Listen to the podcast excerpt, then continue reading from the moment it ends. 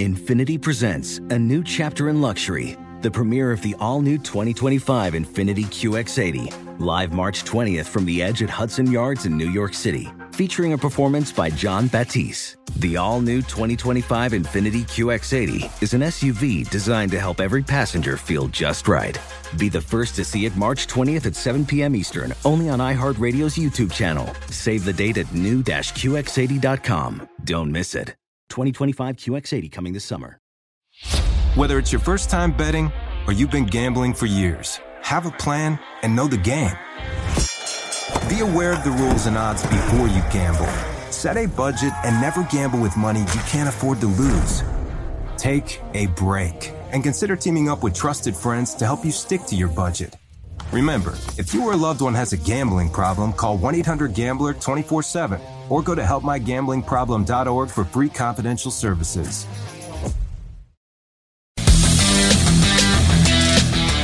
A warmer friendly hello, welcome to lovely Las Vegas for Coast to Coast Hoops with myself, Greg Hoops Peterson, now part of the VSiN Family Podcast. We've got a great podcast for you as in segment number two, the bracketeer himself, Rocco Miller, is going to be joining me. Does absolutely incredible work taking a look at the game that we love of college basketball. He's been seeing a lot of teams up close and in person, including watching the games out here in lovely Las Vegas the past few days. So we're going to ask him what he saw in the Creighton versus Arizona State game, get his thoughts on the Dons of San Francisco, their close but no cigar game against New Mexico. What to make out of the Lobos as well. Also going to be diving into the Chris Beard situation, teams in general that are pressing him, and get a little bit of a preview of UCLA versus Maryland with him in segment number two. In the final segment, I'll be giving you guys picks and analysis on every game on the betting board for this college basketball Wednesday as we hit some bank shots if you have a question, comment, segment idea, what have you for this podcast, you do have one of two ways we offer those in. First one is my Twitter timeline at gnet underscore 81. Keep in mind, letters EM.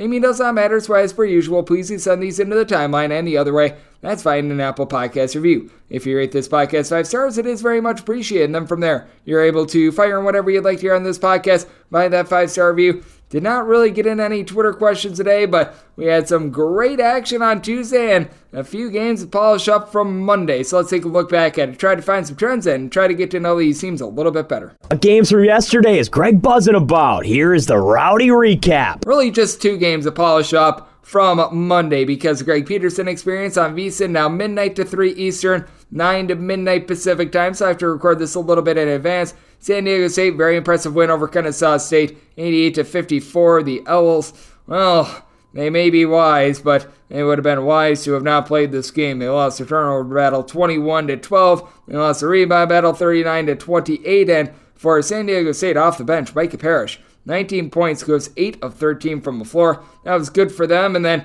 a game that we'll be talking about with Rocco Miller in a few minutes. New Mexico. They get it done against San Francisco by a count of 67 to 64. For the Dons, they just continue to struggle from three, 9 of 29 from three, despite the fact that they've got guys like Tyrell Ghost Roberts, Khalil Shabazz, Marcus Williams in the backcourt. For San Francisco, they lose the turnover battle as well, 11 to 10 for New Mexico. Just all about Jamal Mashburn Jr. and Jaelen House. Mashburn had a big layup late to be able to give the team the lead for good. A combined 40 points, 5 steals, and 9 rebounds out of those two for New Mexico team that they only go 3 of 11 from three point range, but they were able to do just enough to get the job done there. In terms of the games that we saw from Tuesday, we did see quite a bit of hoopla with George Washington being able to take down Coppin State by kind of 83 to 71, a rare under for Coppin State as just a case in which the total was getting up very, very high as Sam Sessions he continues to be tremendous. 23 points. He went 3 of 5 from three point range. Problem was, James Bishop, the fourth, coupled with Brendan Adams, combined for 48 points for George Washington with a combined nine rebounds in this game. And also had a double double off the bench from Maximus Edwards. 16 points, 12 rebounds for a George Washington team that I like what I'm seeing out of them. So they were able to get it done there. In the very early game, you saw the Lancers of Longwood get a win but no cover against St. Francis. This by a count of 63 to 57. But noticing a lot of unders in these early games as Isaiah Wilkins. He was up for it. He was able to deliver for Longwood 22 points, but Really, both of these teams had a tough time shooting as for St. Francis, they go 5 of 24 from 3. And Longwood, they shoot 38% from the floor. And really, for Longwood, they didn't shoot it well from 2. From two point range, they went 11 of 36 and they went 8 of 13 from three, which really makes no sense. And for Longwood, 20 turnovers. And is a big reason why they were unable to cover that game. Very impressive win from NC State. I am starting to warm up on them more and more. 92 to 73. They pulverized Furman as for NC State, they go 12 of 30 from three point range. Quavian Smith, 24 points, 3 steals, 5 assists, but Casey Morsell and Jack Clark, they combined for 32 points of their own. DJ Burns has been getting start with Dusan Mahorcic currently out of the fold, and he looked good. 7 points, 5 boards, and for Furman, 20 turnovers in this game. That proved to be costly, and they lost the battle on the glass by count of 40 to 39. Another team has been pretty darn impressive as well. That has been UNC Asheville as they get a win and cover against South Carolina State. A team has been not so impressive in South Carolina State, 94 to 84 the final. And Drew Pember, 16 points, 18 rebounds, 3 blocks. And then you got Tajion Jones go 8 of 10 from three point range. UNC Asheville has been one of the most profitable teams in all of college basketball thus far this season, and they show their might there. One of the least profitable teams in all of college basketball they were able to rise up as you were able to get an outright win from Rhode Island. This was a one point spread, so a close to pick 'em game. Rhode Island, they win by a count of 77 to 75. You had a late layup to be able to force this game into overtime, and then in the bonus section, Rhode Island, they were able to take hold as Ishmael Leggett, 19 points, 7 boards. He did a very solid job in this game, and then for Rhode Island as a whole. They did a nice job being able to pound the glass. They were able to win the rebound battle by a count of 43 to 40 against a UMass Lowell team, in which they went 5 of 13 from three point range. We'd probably like to see them take a few more threes, but that said, they were fine on that front. Max Brooks, 15 points, 11 rebounds, but Rhode Island able to get some very good production off the bench from Jalen Carey, who was able to deliver 11 points. So a good win for a Rhode Island team, which it's been a bad year for them. Anyone that had Fairleigh Dickinson, boy, it was the Dickens for this team as Fairleigh Dickinson got down 24 to 1 in this game. Richmond 24 to 1 was what the lead was to begin the game. They win by a count of 78 to 48 as for Richmond, they're looking very solid right now. You had darn near everyone in terms of the roster of Richmond coming to this game as Tyler Burton had 12 points, 9 rebounds. They didn't need him out there too much because this game was completely out of reach very, very early on. And a game that it looked like it was going to be going the way of LSU in terms of cover did not. 67 to 57. NC Central able to get the cover against LSU as they were down 14 points at the half. NC Central was, but how they were able to hold in this game, they go 7 of 15 from three point range. Meanwhile, LSU 4 of 25 from distance, and for NC Central, they overcame shooting just 2 of 8 at the free throw line. Another gritty cover for NC Central. They've already got a cover against Marquette. They were able to hold in that game by 12. They were able to get a cover earlier in the year against Virginia as well. And for LSU, they won the rebound battle by a count of 45 to 31 as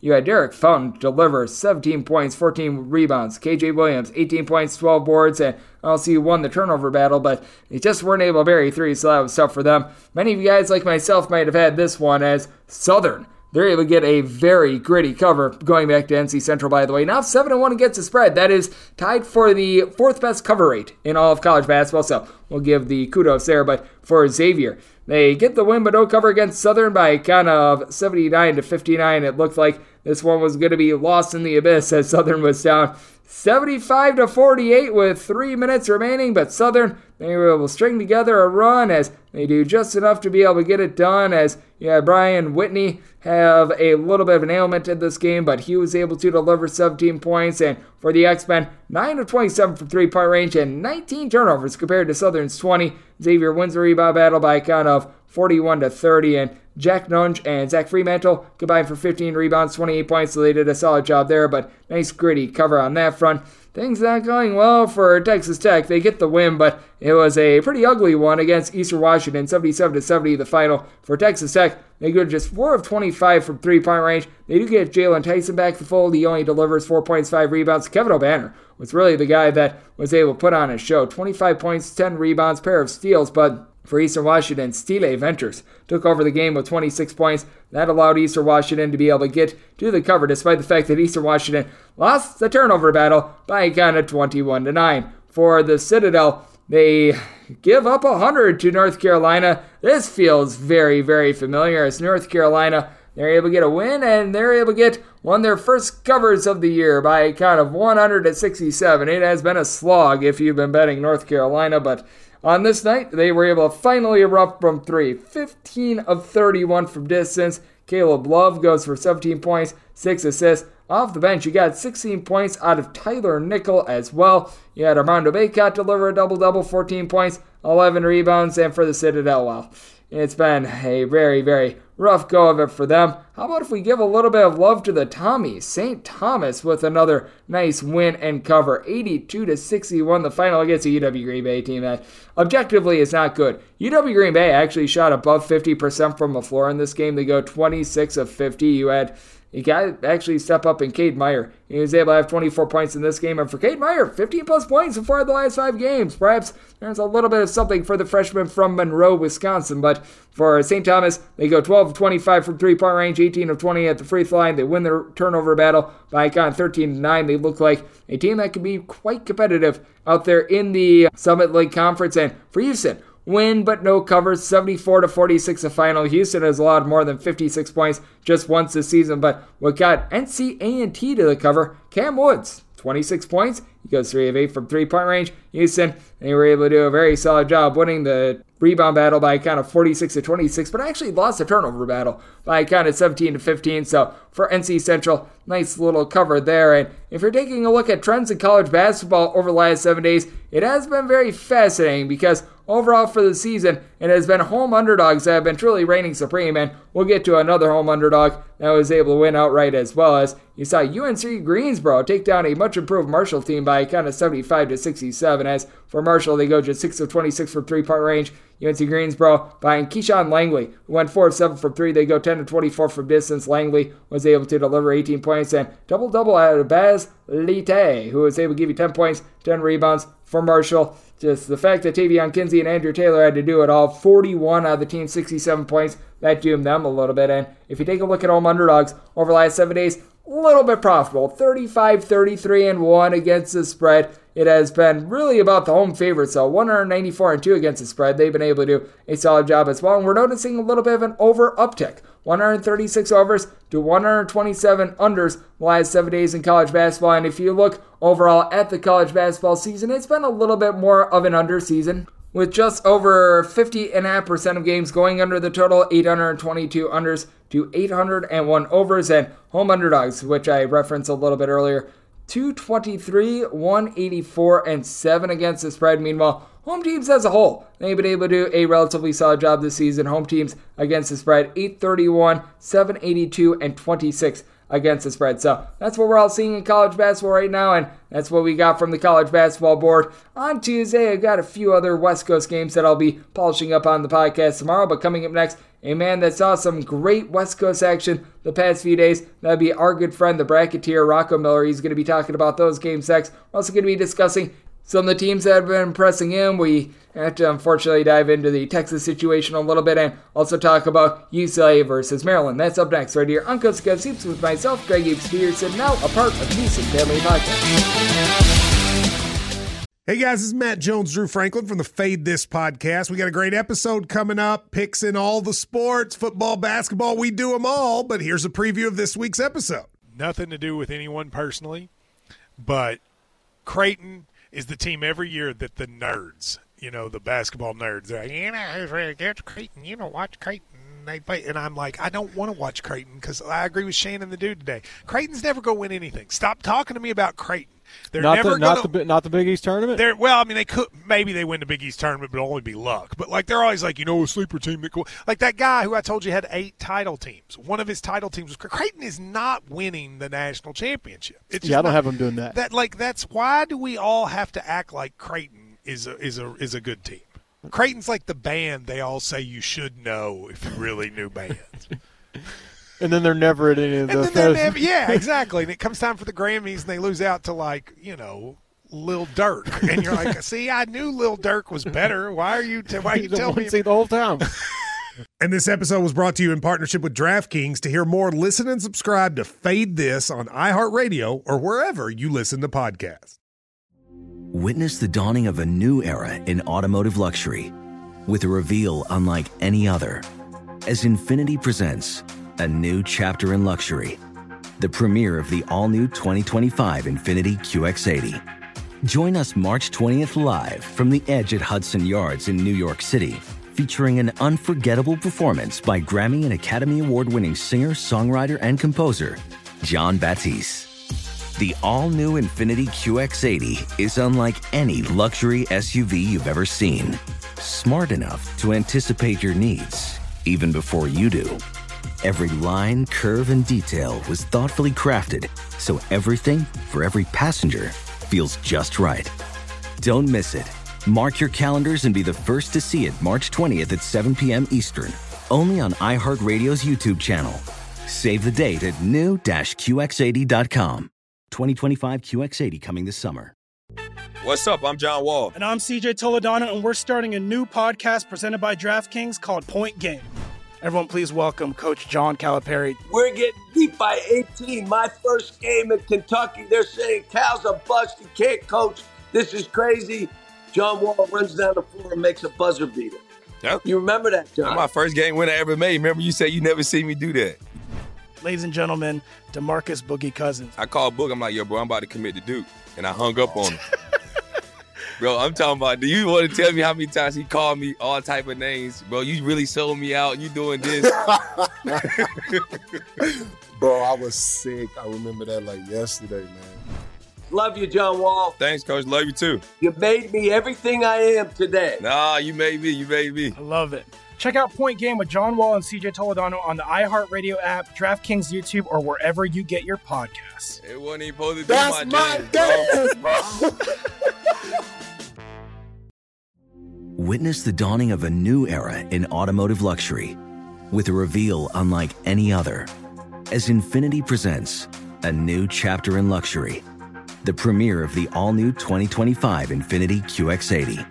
Join us March 20th live from the edge at Hudson Yards in New York City, featuring an unforgettable performance by Grammy and Academy Award winning singer, songwriter, and composer, John Batiste. The all new Infiniti QX80 is unlike any luxury SUV you've ever seen. Smart enough to anticipate your needs, even before you do.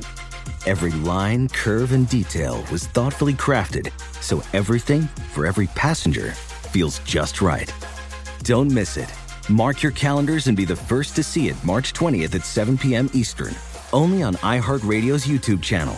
Save the date at new-QX80.com. 2025 QX80 coming this summer. Are you ready to become a winning sports bettor? Schedule a call with SBIA to find out how their service can make you a long term winning player. They've developed an innovative algorithm that maximizes units return, and they are so confident in their system that they offer a money back guarantee.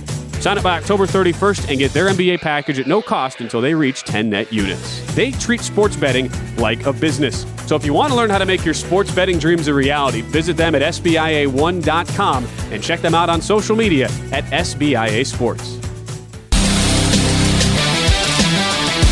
We're back here in lovely Las Vegas for Coast East with myself, Greg Hoops Peterson, now part of the VSiN Family Podcast.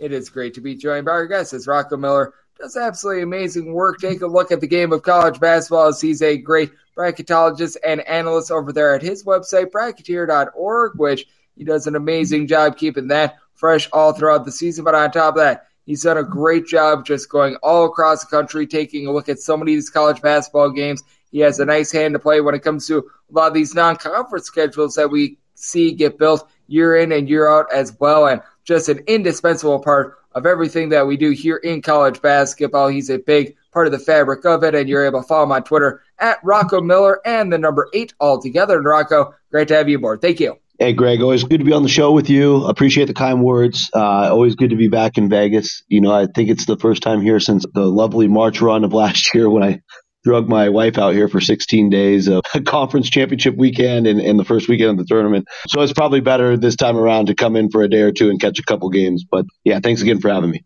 Thank you for joining me. And Rocco, you were just out here in lovely Las Vegas on Monday taking in what we all got there as it was a solid win for Arizona State against Creighton. And then that New Mexico versus San Francisco game, that was a nice slobber knocker as well. What did you take out of the games that you saw out here in lovely Las Vegas? Because my biggest takeaways from those two games are, well, Creighton really needs Ryan Kalkbrenner and also that New Mexico, they are the real deal. And for San Francisco, a three point loss to New Mexico, certainly not a bad showing from them either. Just to start with, in chronological order, the first game, as you mentioned, was Creighton's loss to Arizona State. On the Creighton side, you know, clearly a team that doesn't have an identity without Kalkbrenner. They built some great momentum out in Maui. I had the opportunity last night to sit with the media members from uh, Creighton, the radio team, and talk to some of the staffers as well. Their take on the situation is Kalkbrenner came down with the illness actually towards the end of the Maui trip, actually. So really didn't feel 100% in the championship loss to Arizona. Wasn't fully there in the losses to Texas and Nebraska. And of course, he's been out again in the both the Vegas games, both losses to five game losing streak now after losing to BYU and Arizona State on Monday. So they don't really have the identity established. They've been trying to fill some of the void with Fredrick King. You know, he's a freshman from the Bahamas, highly recruited kid. You know, I thought he stepped up big in the second half. He was a little disappointing in the first half. Ended up with a double double. Last I checked, he had 14 and 10. I think he landed around there. For a guy with very little experience and 18 years old in, a, in an important game like that, that's all you can ask for. I think some of the deeper issues for Creighton stem from the outside shooting. You know, but Baylor Scheierman, of course, one of the best shooters you can find in the country. After him, if a defense locks him down, I'm not really that sold on Nembhard or Alexander or, the rest of the gang so far on being able to consistently knock down the outside shot. I know Shereef Mitchell's a guy they're looking to get shots from. His shot looked a little off yesterday, not very good rotation on the ball, you know, seeing him up close. And same thing, you know, Mason Miller's a nice piece, Mike Miller's son, but he's still so raw and young. You can't really depend on him a ton this year. So it's really going to be interesting to see. Now, take it all with a grain of salt because if they get Kalkbrenner here by the end of December, which I feel good about, they'll be a much different beast in the Big East. He's a matchup nightmare, maybe only second to Zach Edey nationally. Kudos to Arizona State. Quick thoughts on them are I feel like the brother dynamic, the Cambridges playing together for the first time in college, is a pretty great cohesion. Those guys have a lot of attitude and swag on the court. Yeah, yeah. Desmond Jr. was knocking down triples left and right last night, and every time down, he was like moonwalking on the way back after he made a three. I just think that kind of play gets the other guys going a little bit more. You know, Warren Washington's been an awesome defensive stopper I feel like much improved from Nevada last year. I saw Nevada a lot last year. Of course, DJ Horne's going to get you buckets, and Frankie Collins, if you can keep his head in the game and and and sharp, he's a real nice piece. So ASU all in on the transfer portal, paying off big time. So those are my thoughts on that game. And then from the San Francisco New Mexico side, real bummer for the Dons. Greg, the Dons had the lead probably for over 35 minutes of the game. Once they took like a quick 11 10 lead early on, they actually built that up to 17 10 never trailed again until about two minutes to go. And I think there was a few possessions they'd love to have back, some missed free throws, throw the ball away, stealing a layup the other way. I think is the basket that gave New Mexico the eventual lead. You know, give New Mexico credit. I, you know, it wasn't pretty on their end by any means, but Jamal Mashburn Jr. I mean, what a closer! So much confidence in the final minutes. And those are the kind of teams I'm looking for, Greg. I don't know about you when it's coming to who's going to be real tough in March or in these close games. We know in the Mountain West Conference, games between the top eight or nine teams, they always come down to the end. It's a league where games are won on the margins. And I thought that was a really great experience for New Mexico to get to do that and get out of there with a win. They'll be confident again going down the stretch next time around. They, they won a game at St. Mary's in a similar way not, not too long ago as well. So this team 10 and 0 now. Real good story brewing in the Mountain West. One of several good stories in the Mountain West. Good for them. And I think San Francisco, ideally, they keep their heads up high because they do have a lot they can build off of. They played really, really well for 35 or so minutes. Just a few more things to clean up. They they actually got to fly back here into Vegas on Saturday and take on one of the other undefeated teams, UNLV. So I know they got to get focused real quick. Big game going up against UNLV as those of us out here in lovely Las Vegas, we're getting treated to some great basketballs. Joining me on the podcast, we do have Rocco Miller, and New Mexico certainly has been a very solid team thus far this year. I've really like what I've seen out of them. And in terms of some of the more pleasant surprises in all of college basketball, for me, New Mexico, I don't know if I would put them number one, but they're certainly towards the top of my list. There's no question about it. Two of the teams are towards the top of the AP poll in terms of Purdue and UConn. I'm sure that they're up there, but just in terms of teams that you've seen, because I know you've been traveling all across the country, who have been some of the teams that you've been able to take a look at and you're like, man, they're a little bit better than I thought that they were going to be this year, and they've been able to emerge as nice surprises. Yeah, I had the Indiana State Sycamores a, uh, a couple weeks ago when they beat Drake, and you know, I had some good feelings about them coming into the year, you know, and, and since the game I did, they lost at Southern Indiana in kind of a sloppy overtime loss, but give Southern Indiana credit. They've beaten now Southern Illinois and Indiana State two Valley contenders at home. They actually get a really good student section and a cr- the crowd rocking their brand new D1 school, sharing the city of Evansville with the University of Evansville. Sycamores in that Drake game, and then also they went on to win at Southern Illinois. So despite the recent loss, they're sitting at 2 0 in the league in the very early driver's seat to try to win the regular season crown. Josh Schertz, their head coach, he built a, a roster about nine or 10 deep. I design uh, a bunch of guys that are unselfish. They want to score. They all have very athletic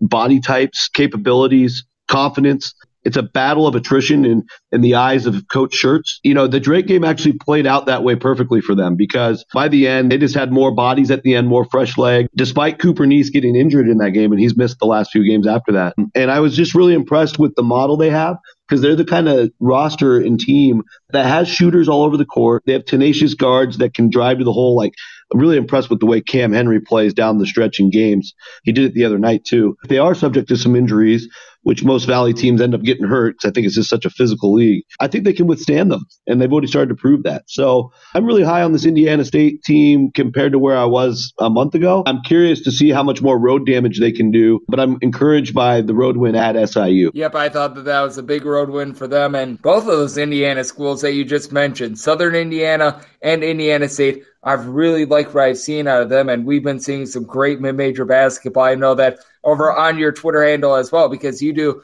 the mid-major top 25 poll with a field of 68 along with myself. You always post up your ballot, and I know you've done a great job taking a look at a lot of those mid-major gems as well. And what has been just a gem is taking a look at them. But let's shift things over to really the biggest thing in college basketball, and it's a little bit less of a gem, and which we're, we're going to be talking about right now. The situation at Texas. No fans or buts about it. There's nothing else that you could say, but hopefully, any and all victims in the case are being treated well right now, and that everything that is positive in the world is coming their way because that's just not a good situation to say the least. As a result, Chris Beard has been suspended. We don't want to be saying anything that has happened that might not be, but their allegations are very, very bad. And if Chris Beard actually did a third of what is being alleged right now, it certainly should be yielding a very, very big punishment. But how do you take a look at the situation? Because right now, Rodney Terry someone that I'm sure that you know very well from his time at Fresno State and UTEP, and someone that I thought was honestly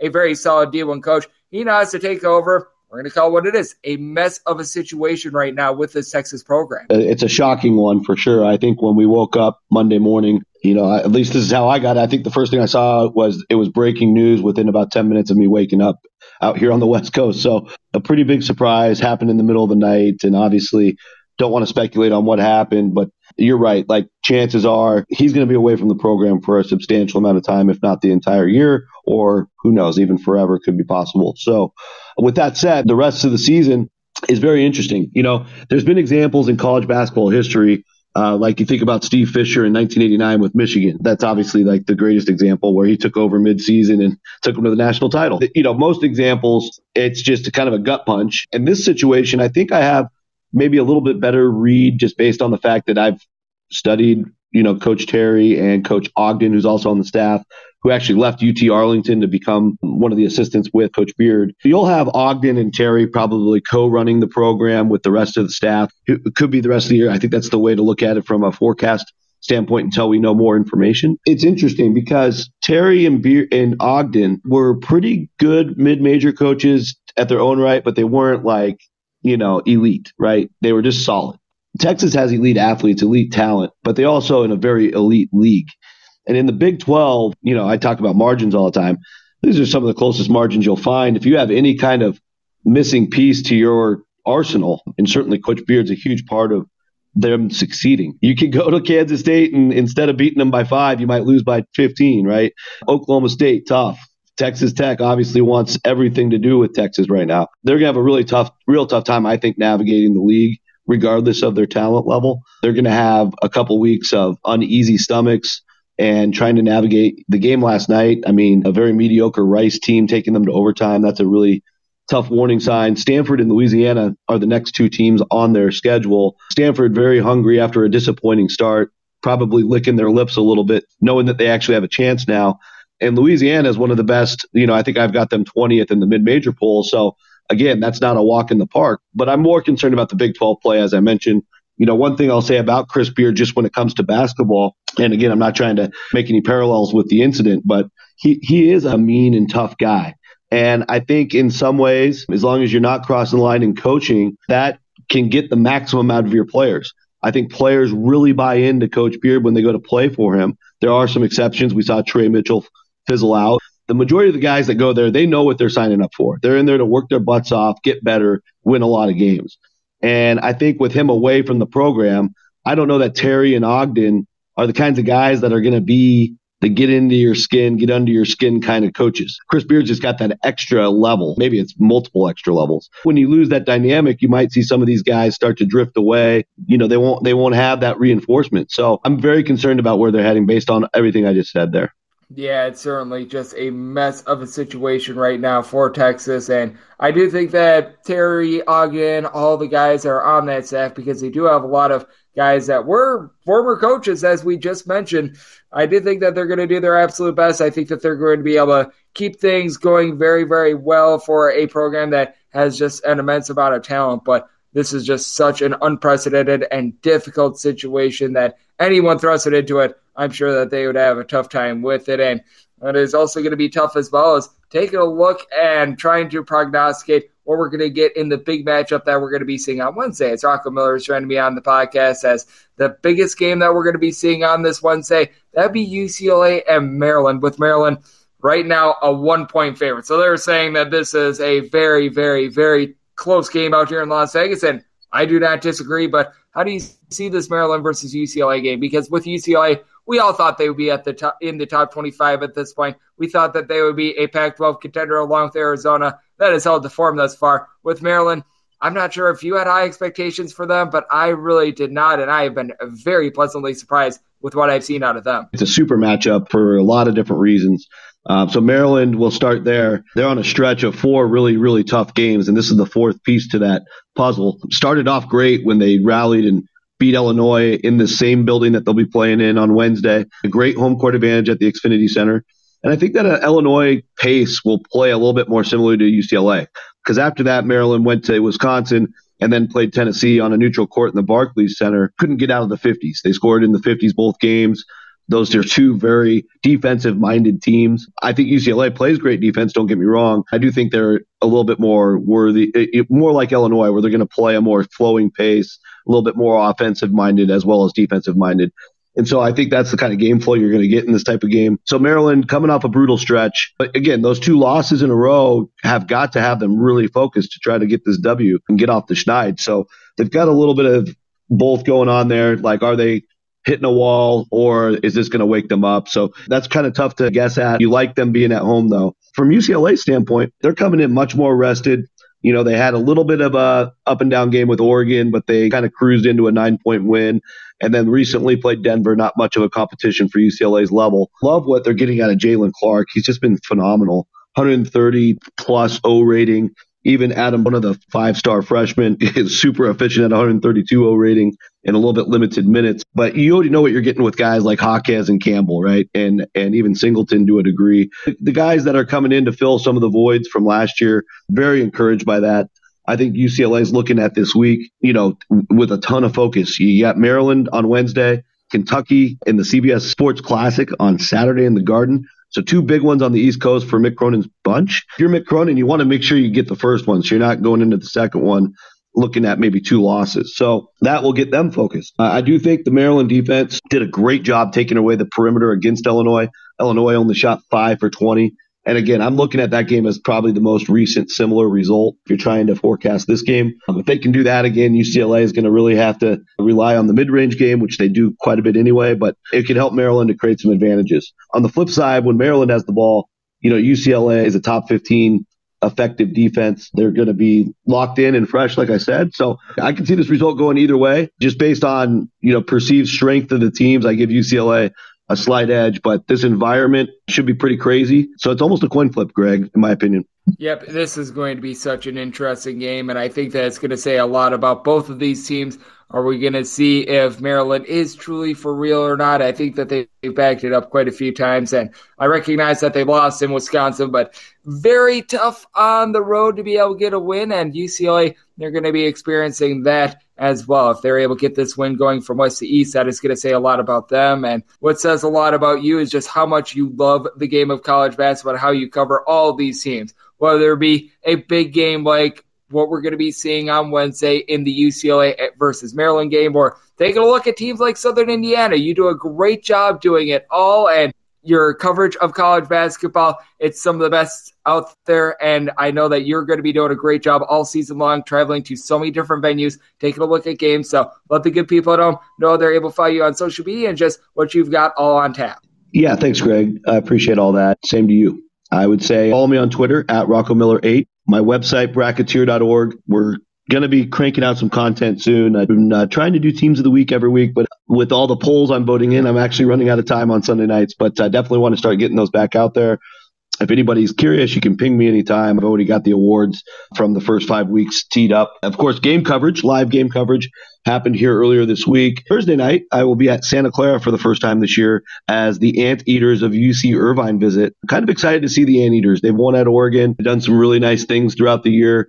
Santa Clara is trying to overcome a stunning loss to San Jose State. Should be a pretty good game Thursday night. I'll be covering that one. And then I've got a couple lined up for next week, but I don't think I can announce those yet because travel plans are not 100% confirmed. But uh, just keep following the Twitter account. We'll keep it rolling. Zot Zot for the Anteaters. That is going to be an incredible game. I love what I'm seeing out of UC Irvine. So that is going to be a fun one in Santa Clara. Very interesting team with Brandin Podziemski, the kid that was playing his high school basketball in Wisconsin, really taking hold for that team as well. So Rocco's going to be in for a good one there. And we're always in for a good chat whenever Rocco joins this podcast. He does absolutely amazing work taking a look at the great game of college basketball. A big thanks to him for joining me right here on Coast Coast Hoops, now part of the VSiN family of podcasts. And coming up next, it is that time of the podcast. I give you picks and analysis on every game on the betting board for this college basketball Wednesday as we hit some bank shots.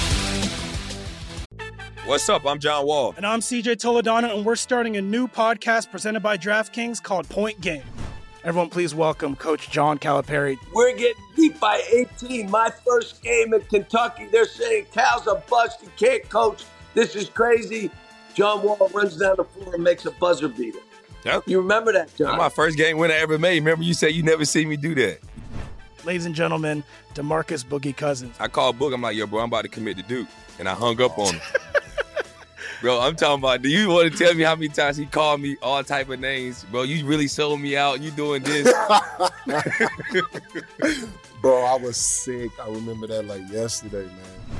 Love you, John Wall. Thanks, coach. Love you too. You made me everything I am today. Nah, you made me. You made me. I love it. Check out Point Game with John Wall and CJ Toledano on the iHeartRadio app, DraftKings YouTube, or wherever you get your podcasts. It wasn't even supposed to be That's my, my dance, bro.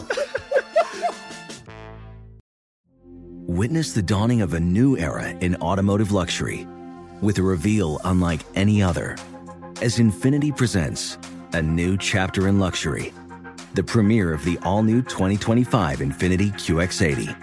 Join us March 20th live from the edge at Hudson Yards in New York City, featuring an unforgettable performance by Grammy and Academy Award winning singer, songwriter, and composer, John Batiste.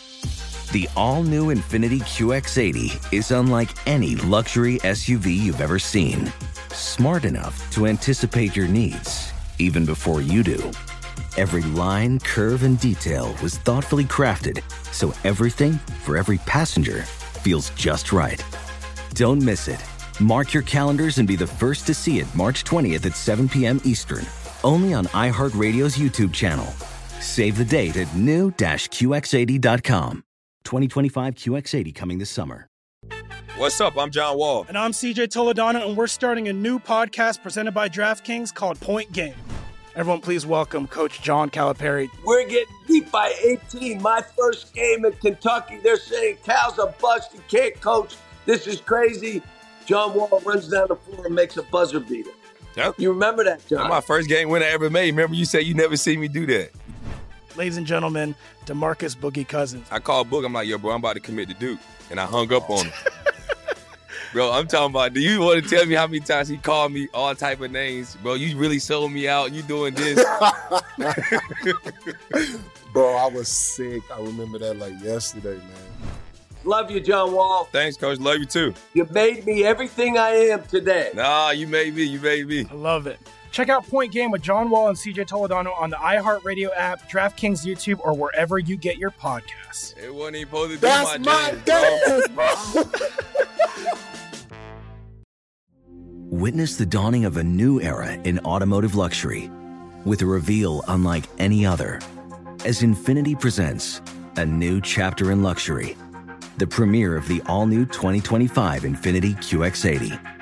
Join us March 20th live from the edge at Hudson Yards in New York City, featuring an unforgettable performance by Grammy and Academy Award winning singer, songwriter, and composer, John Batiste. The all new Infiniti QX80 is unlike any luxury SUV you've ever seen.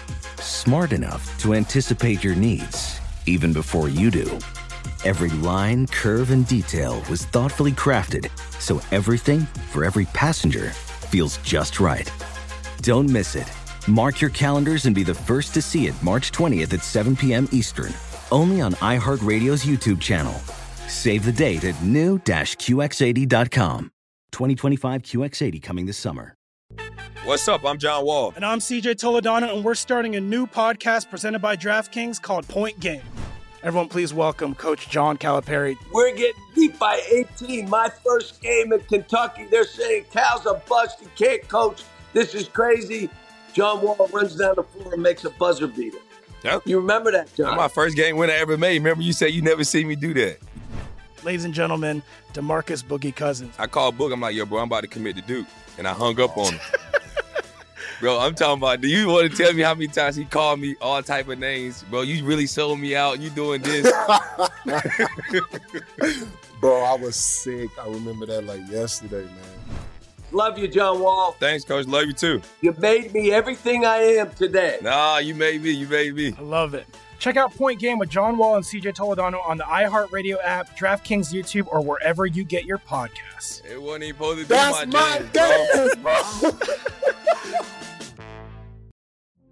Witness the dawning of a new era in automotive luxury with a reveal unlike any other as Infiniti presents a new chapter in luxury, the premiere of the all new 2025 Infiniti QX80. Join us March 20th live from the edge at Hudson Yards in New York City, featuring an unforgettable performance by Grammy and Academy Award winning singer, songwriter, and composer, John Batiste. The all new Infiniti QX80 is unlike any luxury SUV you've ever seen. Smart enough to anticipate your needs, even before you do. Every line, curve, and detail was thoughtfully crafted so everything for every passenger feels just right. Don't miss it. Mark your calendars and be the first to see it March 20th at 7 p.m. Eastern, only on iHeartRadio's YouTube channel. Save the date at new-QX80.com. 2025 QX80 coming this summer. And we're back here, lovely Las Vegas, for Coast with myself, Greg Hoops Spears, and now part of the Easton Family Podcast. It is always great to get the bracketeer himself aboard. Rocco Miller does such amazing work in the sphere of college basketball, going to so many places, taking a look at so many of these teams in person. Does a great job with his bracketology. He has so much of a hand to play as to some of these great non conference games that we get as well. Just an indispensable part of the college basketball world. A big thanks Rocco for joining me in the last segment. Now it is that time in the podcast to give you picks and analysis on every game on the betting board for this college basketball Wednesday as we hit some bank shots. Most financial establishments close at a certain time, but not here. It is time for a side and total on every game on today's betting board bank shots.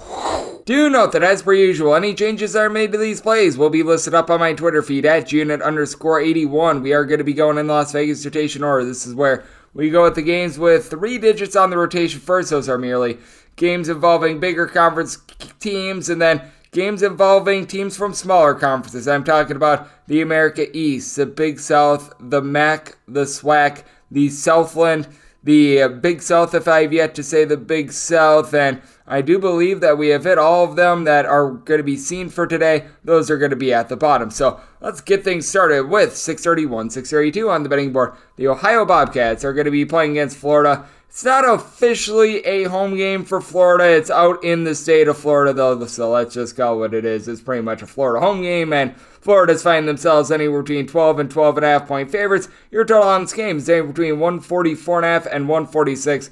I've pretty much gotten this as a home game for Florida, and I have them as a 13 and a half point favorite. I'm going to be willing to lay it, and the reason why I bring this up is because they're going to be playing this at Amalie Arena. Hopefully, I said that correctly in Tampa, Florida. So, not quite Gainesville, but I mean, let's call it what it is. It's a home game. You've got Colin Castleton also for this Florida team, and he should be able to win the battle down low. They've been able to give this Florida team 16 points, 7.5 boards, good passer as a big man with nearly three blocks per game. The struggles that we have seen from Florida recently, losing of their last four, they are not due to our good friend Colin Castleton, and he'll be facing off against Dwight Wilson. Double double machine, 12.5 points, 10 boards. Not as much of a shot blocker, though, and we have seen him do a solid job being able to put the biscuit in the basket, but not as much versatility as well. You do have an Ohio team as a whole. They shoot 36% from three. They do a solid job of taking care of the ball, right around 12 turnovers per contest, as they've got a little bit of a new look backcourt as Jaylin Hunter has really been a main guy, shooting in the mid 30s from three point range, 10.5 points, 4 assists per game. And A.J. Brown has been able to do a solid job as well, 10.5 points per contest out of Brown. He's shooting about 35.5% from three point range, so I do like what he's bringing to the table for this team. But you've also got a Florida bunch that has been one of the most efficient on offense in all of college basketball. And a big reason why is because you've got such good facilitation out of Kyle Lofton. About four assists to 1.5 turnovers per game. He gives you 8.5 points per game as well. And then on top of that, Trey Bonham has come in. He's been able to do a nice job giving you a pair of assists, a steal, 10 points per game, shooting 38% from three. In Florida's whole, they do shoot about 37.5% from the outside while turning the ball over only about 11 times per game. Florida, right around 90th in the country in terms of points allowed on a per possession basis. Meanwhile, you've got an Ohio team that they rank 273rd. Ohio just has not really been able to get things going on defense. Now, Ohio is a little bit more of a slow tempo team, but I do think that Will Richards, someone who comes in from Belmont, is going to be able to exploit this defense as well. He's coming off of zero burger against UConn. Prior to that, he had 13 plus points in three out of his last four games, shooting 50% from three point range. I think that he's going to be able to ignite against an Ohio team that has been a little bit lax on defense. I set my total at a 145. We're seeing anywhere between 144 and a half and 146. Personally, with the little bit of a slower tempo of Ohio, I'd be wanting to take the 146 under among the offerings that I've got as I'm doing this. So looking at 146 or greater under, and Florida set them as a 13.5 point favorite. Want to lay the 12 with them. 633, 634 on the betting board. Georgia Southern is going to be playing us to Morehead State. Morehead State between a 4 and 5 point underdog. Your total on game is anywhere between 129 and 130, and Morehead State set them as only a 1.5 point underdog with Georgia Southern just have not really been impressed by this team. They're a team that ranks in the bottom 75 nationally in terms of total possessions per game. They're really looking to slow games down, and they go up against a Morehead State team that hangs their hat on defense. They're not going to be looking to go really guns blazing or anything like that. But now with Morehead State, they've got Jalen Hawkins in the fold, who he missed the beginning part of the season. He's been able to do a solid job, giving the team about 10 points per contest while he was at Norfolk State the last two seasons. Was about a 38 39% three point shooter. Has been a little bit banged up throughout the season, so you do want to note that as he's been limited in the last few games, but a man that he should be unlimited in this game, that'd be Mark Freeman. Freeman has dealt with a few ailments of his own, which is why you have seen Morehead State struggle a little bit. But for Freeman, two turnovers or fewer in four of the last five games, four plus assists in each of the last three, shooting 42% from three, 12 points per game. He has been solid. And then Alex Gross down low, 13 points, 7.5 rebounds, a little bit over a block per game. Very gross for other teams to match up with. Both of these teams, they do have their deficiencies in terms of three point shooting percentage. Morehead State shooting about 30.7% from distance. You've got a Georgia Southern team that they shoot 31% from three. And this is big. If this is going to be a take game late, Georgia Southern, they shoot 61.5% at the free throw line and among their top six scorers. You've got one guy in Jalen Finch who shoots above 62% at the charity stripe. And Finch has been solid for the team, 10 points per game, shooting 44% from the outside, but he needs to make up for the fact that you've had a bunch of guys like Caden Archie, Kamari Brown that just never really developed in this backcourt. These two guys combined for about 17 points per game. They're shooting 20% from three point range. Down low, you've been able to get seven boards of 10.5 points per game out of Carlos Curry, which you do like to see, but he's incredibly inconsistent. Over his last four games, he's had 15, 5, 12, and two rebounds in them, so you just don't know what you're able to get out of him. Andrei Savrasov has been a solid combo player, 12.5 points, 6.5 boards, but he's only shooting about 20% from three point range himself, and he's been a little bit banged up. So,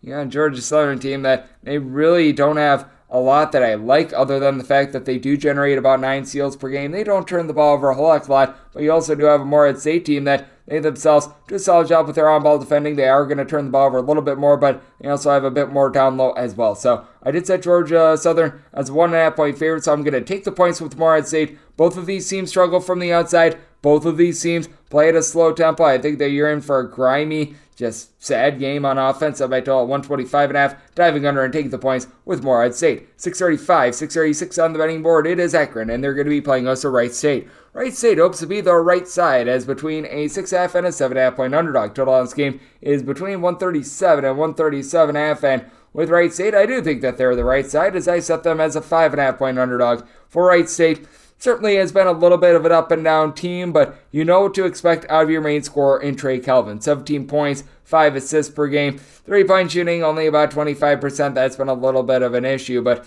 that said, he's been able to do a nice job of being the main facilitator on this offense, and he is helped out by a guy that's not going to take any threes, but someone who does a good job of just being able to contribute in a wide variety of ways. That'd be Amari Davis, 13 points, 5 boards, a little bit over a steal per contest not shooting it well from three point range, to say the least, but that's all what he's out there to do because Wright State, they've got someone that shoots 46.5% from three and 6 foot 8 combo forward, Brandon Noel, who's been terrific for this team. Makes 46.5% of his threes, 12 points, a little bit of a steal per game, 6 half boards, so I like what he's bringing to the table for this team. And for Akron, Enrique Freeman down low has been tremendous. He's been able to give this team 9.5 rebounds, 12.5 points per game. Xavier Castaneda shoots 38% for 3, 3 assists, 4 boards, 18 points per game. Trendon Hankerson is able to chip in their 9 points. He's been shooting it solidly from 3 point range at 36.5% with a double figure amount of points at each of the last three games as well. But Akron, they're a very top heavy team. Greg Tribble has not been what he's been in the past.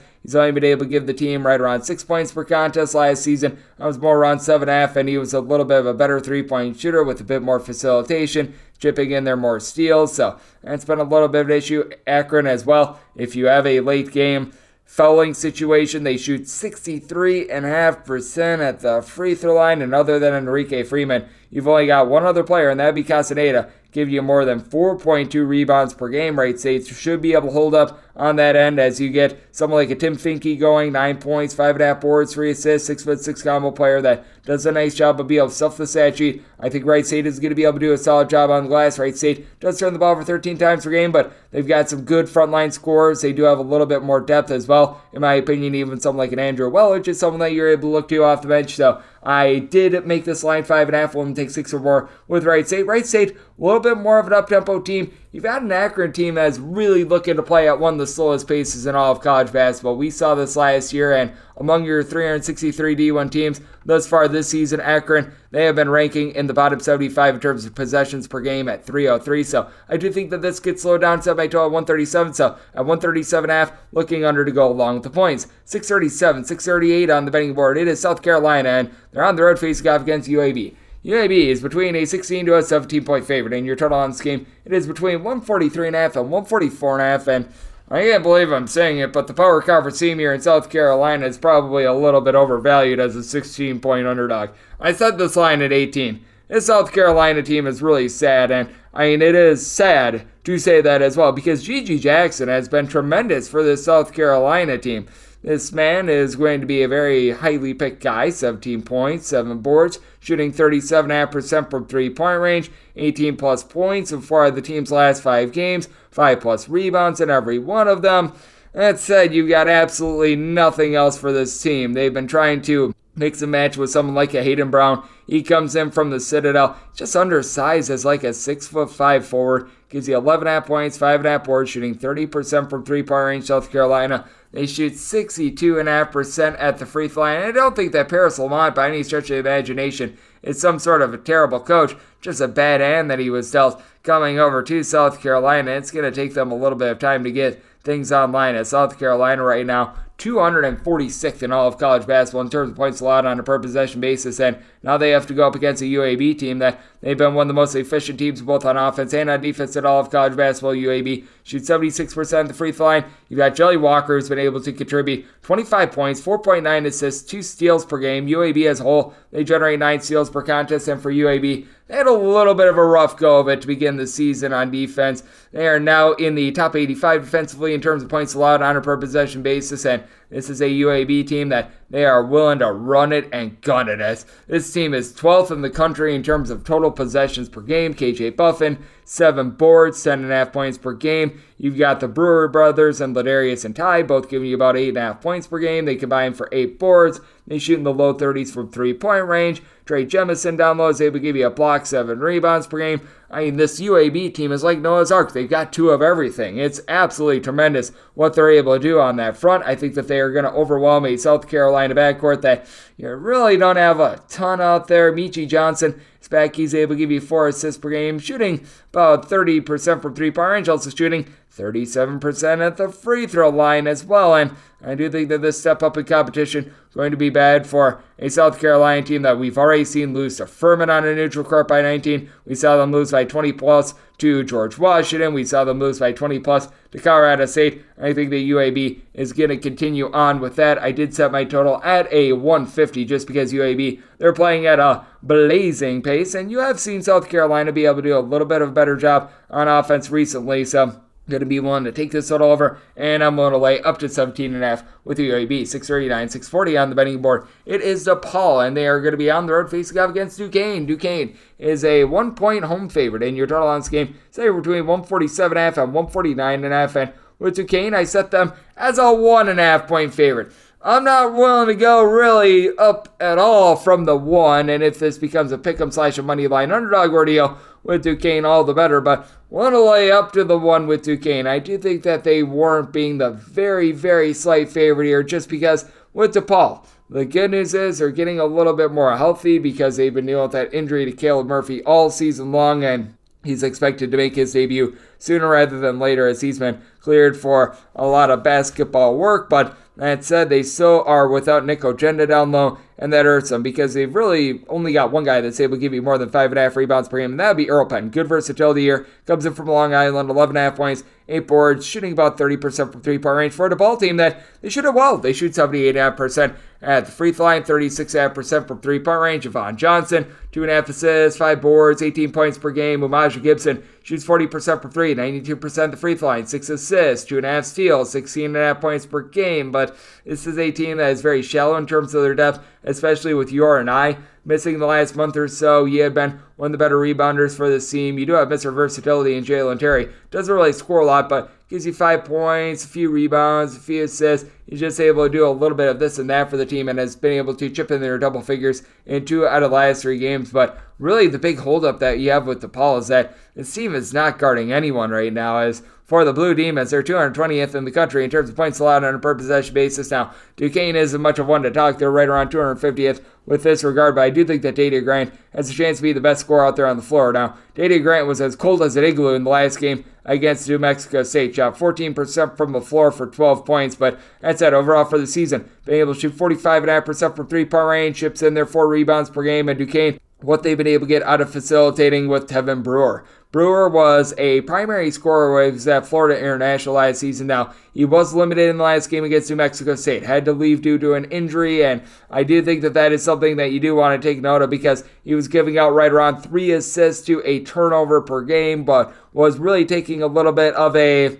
back seat in terms of scoring, but That said, if he's not able to go in this game, and right now I'm sort of figuring him out, you're probably going to be seeing a lot of Jimmy Clark III. And Jimmy Clark III in that game, he was able to prove that he's able to draw out the ball a little bit. He's had three plus assists in two out of the last three games and 16 plus points in each out of the last three games as well. He's been a good primary scorer that's able to dish it for this team. Been able to get Trey Williams down low, giving you five and a half rebounds per game, and Austin Rotroff eight boards, about seven and a half points per contest. I think that Duquesne going to be able to do a solid job on the glass. Duquesne, they only turn the ball over about 11 and a half times per game. And I do think that having the best scorer in this game is going to be big, along with having James Reese now back at the fold for this team. They've been dealing with injuries to RJ Gunn and Kevin Easley all season long. But that said, you do have plenty of guys in terms of the depth of the team, even someone like a Quincy McGriff who's able to give you five and a half points per game as well. So I do take a look at the spot, and I do like Duquesne as a very, very slight favorite despite their ailments against DePaul. So willing to lay the small number. And when it comes to total, I did set it at a 143 and a half. Got a pair of mid-tempo teams.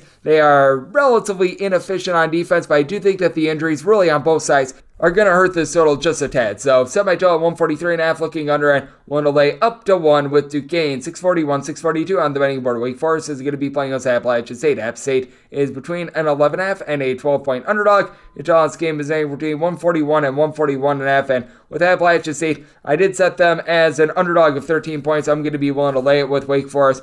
Wake Forest has been very good in terms of just having that one or two guys at the top of the fold just be able to deliver a whole bunch of production. And this year, it's Tyree Appleby. He's eating good in the neighborhood. Five and a half assists, 19 points, shooting 44% from three with 3.7 rebounds per contest. This guy has been absolutely tremendous all season long, and three turnovers or fewer in each of the last four games for a guy with his usage. That is incredible. Now, Appalachian State has had their own Mr. Do It All and Donovan Gregory be solid. 12 points, 4 boards, 4 assists, 2 steals per game, but Appalachian State leaves a little bit of something to be desired from three point range. He should have a whole 34.5% from distance, but he, along with your other main scorer and Tyree Boykin, who's been able to give you about 11 points per game, they combine to shoot less than 30% from three point range. That means that you're going to need to get production out of someone like a Dibaji Walker, who's been solid with eight points per game, shooting over 40% from three point range. CJ Huntley has also been able to shoot over 40% from three point range, and he's been able to give you eight plus points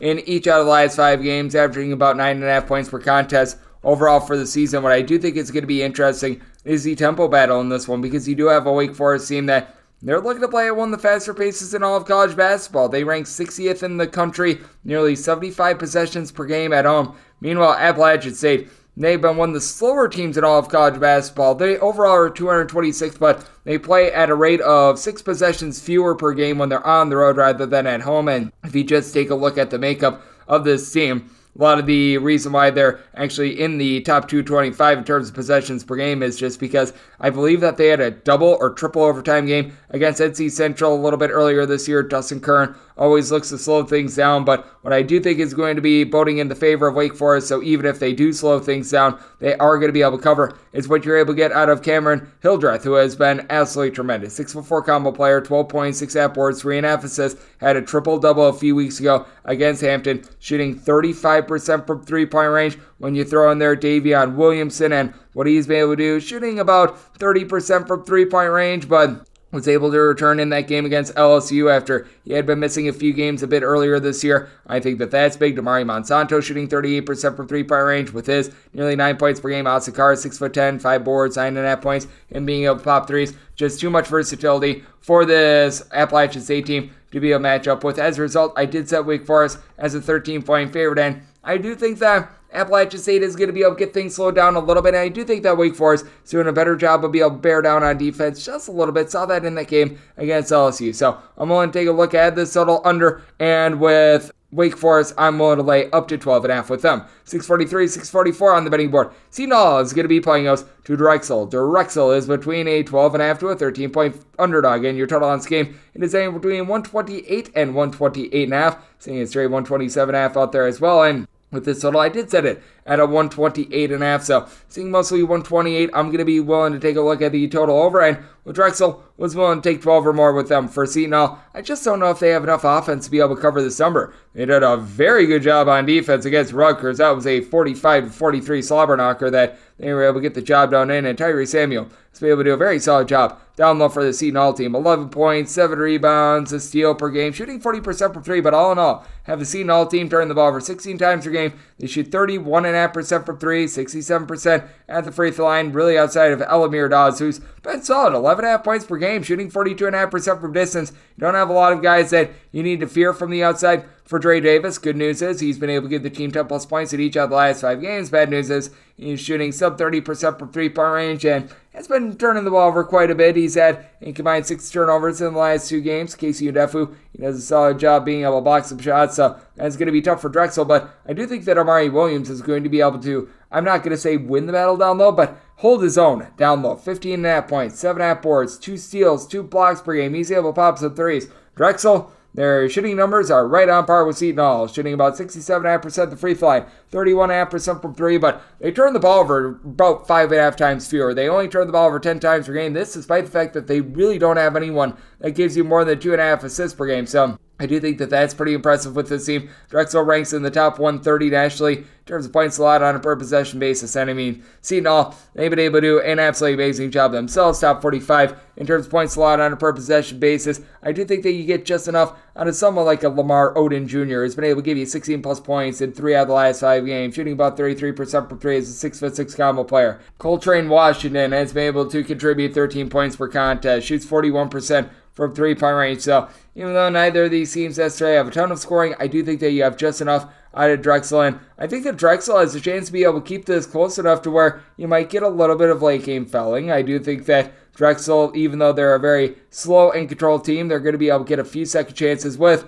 Oden and Williams combining for nearly 14 rebounds per game. So a situation which I'm going to be willing to take a look at the over. I set my total at a 128.5. Don't think that by any stretch of the imagination this is going to be a super high scoring affair, but I'm willing to take this low total over and with Drexel. I'm willing to take anything north of 12 with them. 645, 646 on the betting board. Miami of Ohio is going to be on the road facing off against Cincinnati. We are on to Cincinnati, and Cincinnati is on to being a 16 and a half point favorite seeing a straight 17 out there as well. And your total on this game, it is between 150 and 150 and a half. I think the total has went up a little bit too high. I did set my total more around a 145. Now, do have a Miami of Ohio team that they leave a lot to be desired because, for one, their coach is Travis Steele, and Travis Steele just has no idea what he's doing. Miami of Ohio, 336th in the country in terms of total possessions per game. I just don't know if Cincinnati's a good enough offense to be able to push this total over. Cincinnati's been playing a little bit more up tempo this season, ranking about 100th in the country in terms of total possessions per game, and actually playing with seven more possessions per game at home rather than on the road, which I do think is intriguing and just speaks to the competition that they've been playing at home in general. But that said, I am going to be taking a look at this total under because with Miami of Ohio, you got a bunch that they shoot about 35% from three. The one good thing about Miami is that they can their free throws. Last year, they were in the top five nationally in terms of free throw shooting percentage. They've actually been better this year. Three out of your top four scores are shooting at least 90% of the free throw line as a whole. They shoot 82.5% of the free throw line with Mekhi Lairy headlining things, 15.5 points, 3.5 assists, steal and a half per game. Only shoots about 28.5% from three point range, but Morgan Stafford, who's out back at the for the team, he's been able to shoot 40% from the outside. He's been able to give the team 9 plus points in every game since he has returned as well. I just fear what you're able to get down low for this Miami of Ohio team as you right now have one guy that's able to give you more than five rebounds per game that's active, and that'd be Stafford because Julian Lewis has been solid for the team, but he's currently out the fold for Miami of Ohio as he was delivering about 12 points,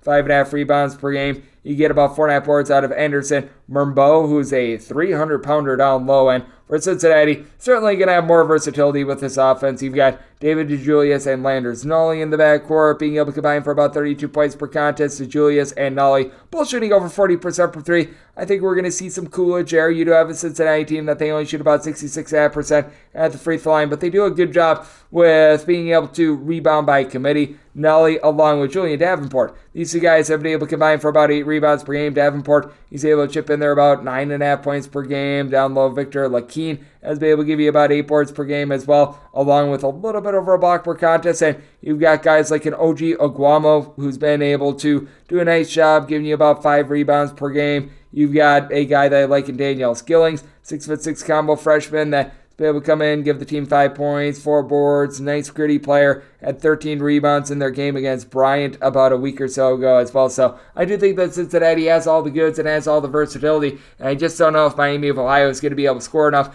to be able to get this total over. So I'm going to take a look at this total under with Cincinnati. Made them a 17 point favorite, Miami of Ohio. They really don't have a ton of three point shooting, and I think that they're going to struggle against a Cincinnati team that I recognize that their defense has left a little bit of something to be desired in recent games, but I do think that they're going to bear down a little bit more. I have faith that Wes Miller is going to be able to instill some defense in the Cincinnati team. So looking at the under, and I am willing to lay up to 16 and a half here with Cincinnati. 647, 648 on the betting board. Stone Cold Stephen F. Austin is on the road facing off against Louisiana Tech. Louisiana Tech is a five point favorite, and your total on this game is between 148 and 149 and a half. I said Louisiana Tech as a six point favorite, I'm going to be willing to lay the number with Stephen F. Austin. They do have such a unique style to prepare for because they try to generate all those turnovers. But the thing for Stephen F. Austin is that they don't protect the ball themselves. 16 turnovers per game just has not been going well for them in general, and they're dealing with a bit of an injury to Latrell Jossell. He was able to return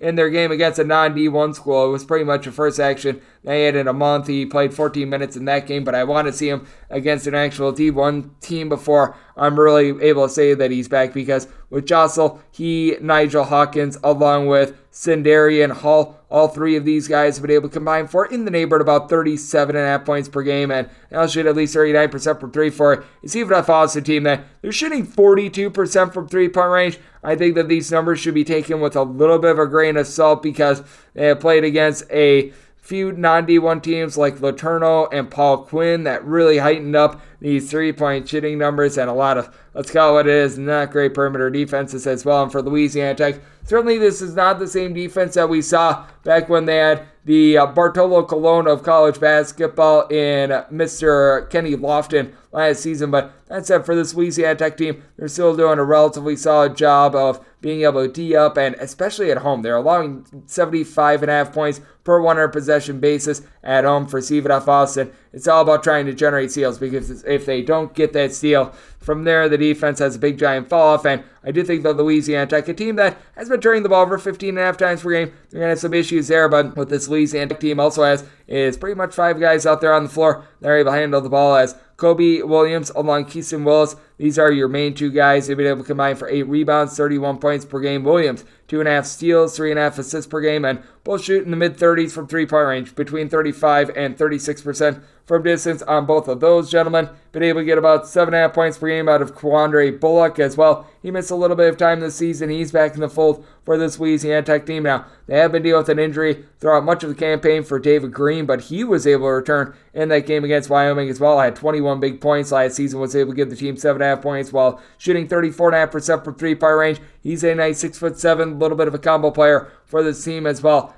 And for F. Austin, not necessarily having a ton down low. Hall, who's able to pull in their six rebounds per game, he is your main guy. That is a little bit of an issue for a team that does have quite a bit of depth. Roddy Ware is able to give you 10 points per game. You got someone in Nana Antwi-Boasiako who's able to give you 9 points, 5.5 rebounds per game as well. But we'll see. Austin. They're going to see regression in terms of their three point shooting percentage. I think both teams are going to be able to generate their turnovers in this game as well. And I think that that just makes things very sloppy in general. You do have a pair of up tempo teams, but when you've got a bunch of dead possessions, makes it hard to be able to get an over in this spot. So, semi total 146, I'm looking under, and with Louisiana Tech, willing to lay up to six points with them. 649, 650 on the betting board. Louisiana Monroe is going to be playing us to Sam Houston State. Sam Houston State between a 12 and 12 and a half point road favorite, and your total on this game between 128 and 130. And Sam Houston State, I was willing to lay up to 10 with them. I think 12 right here is the point of no return just because with this Sam Houston State team, they do have a little bit of a tough time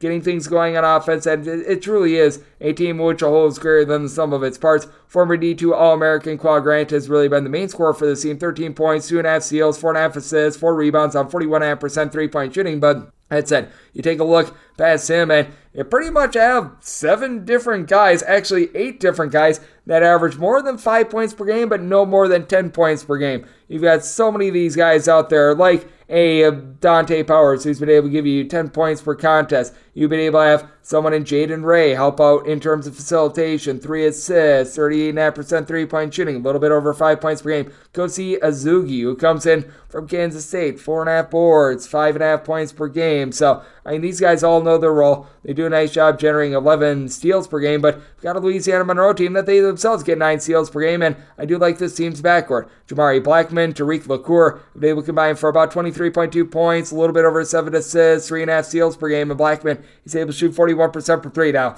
The top three scorers for this Louisiana Monroe team are shooting below 69% at the free throw line, but you do have Thomas Howell down low. Eight boards, nine points per game. He might actually be the most dominant low post player in this game, along with Victor Bafutto, who's been able to give you about two and a half blocks per game, six and a half rebounds per game. These guys have been able to do a solid job in the post. Louisiana Monroe, Needless to say, they've left a little bit of something to be desired on defense. Meanwhile, you've got a Sam Houston State team that it's complete opposite with them. Sam Houston State, you need to see a little bit more from them on the offensive side of things, but they rank 19th nationally in terms of points allowed on a per possession basis. Louisiana Monroe, meanwhile, they're 335th, so it's a good old something's got to give matchup. I do think the thing's going to get a little bit more slowed down in this game. I do think that Sam Houston State is going to take hold, but I think that we went a little bit too low with the total just with the sheer amount of possessions that we're going to get in this game. I was one of semi total at 132, and with Louisiana Monroe being able to haul in balls on the glass, with them going up against a Sam Houston State team that last year they were dead last in all of college basketball free throw shooting percentage. You're shooting 67.5% this season. You've got some issues if this is like an eight point game with a minute left and them trying to be able to cover this number. So willing to lay up to 10 with Sam Houston State, which means I'm taking 12 with Monroe. So my total at 132 is also going over. 651, 652 on the betting board. Ole Miss is going to be playing us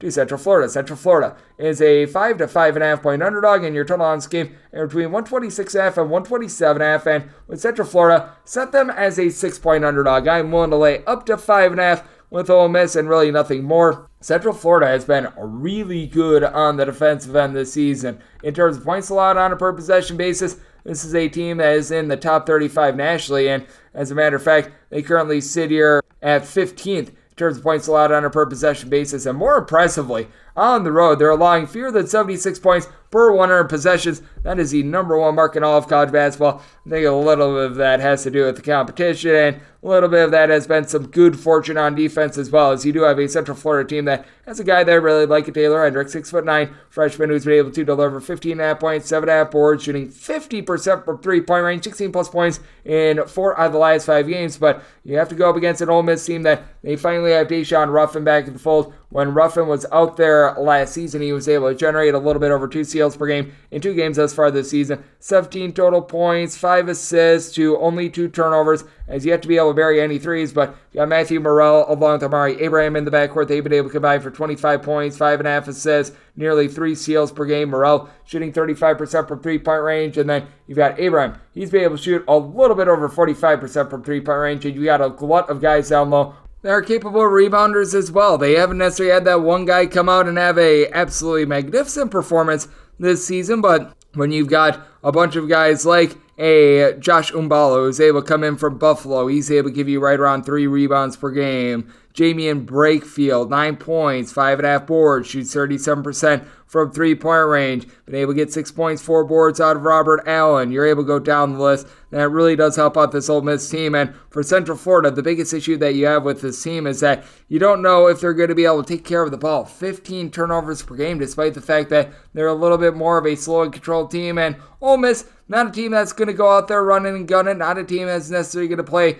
overly slow either. They're right around 250th in the country in terms of total possessions per game, but they do play a little bit faster at home. So I do think that it's an interesting circumstance. I think that Central Florida is going to be there in terms of their defense.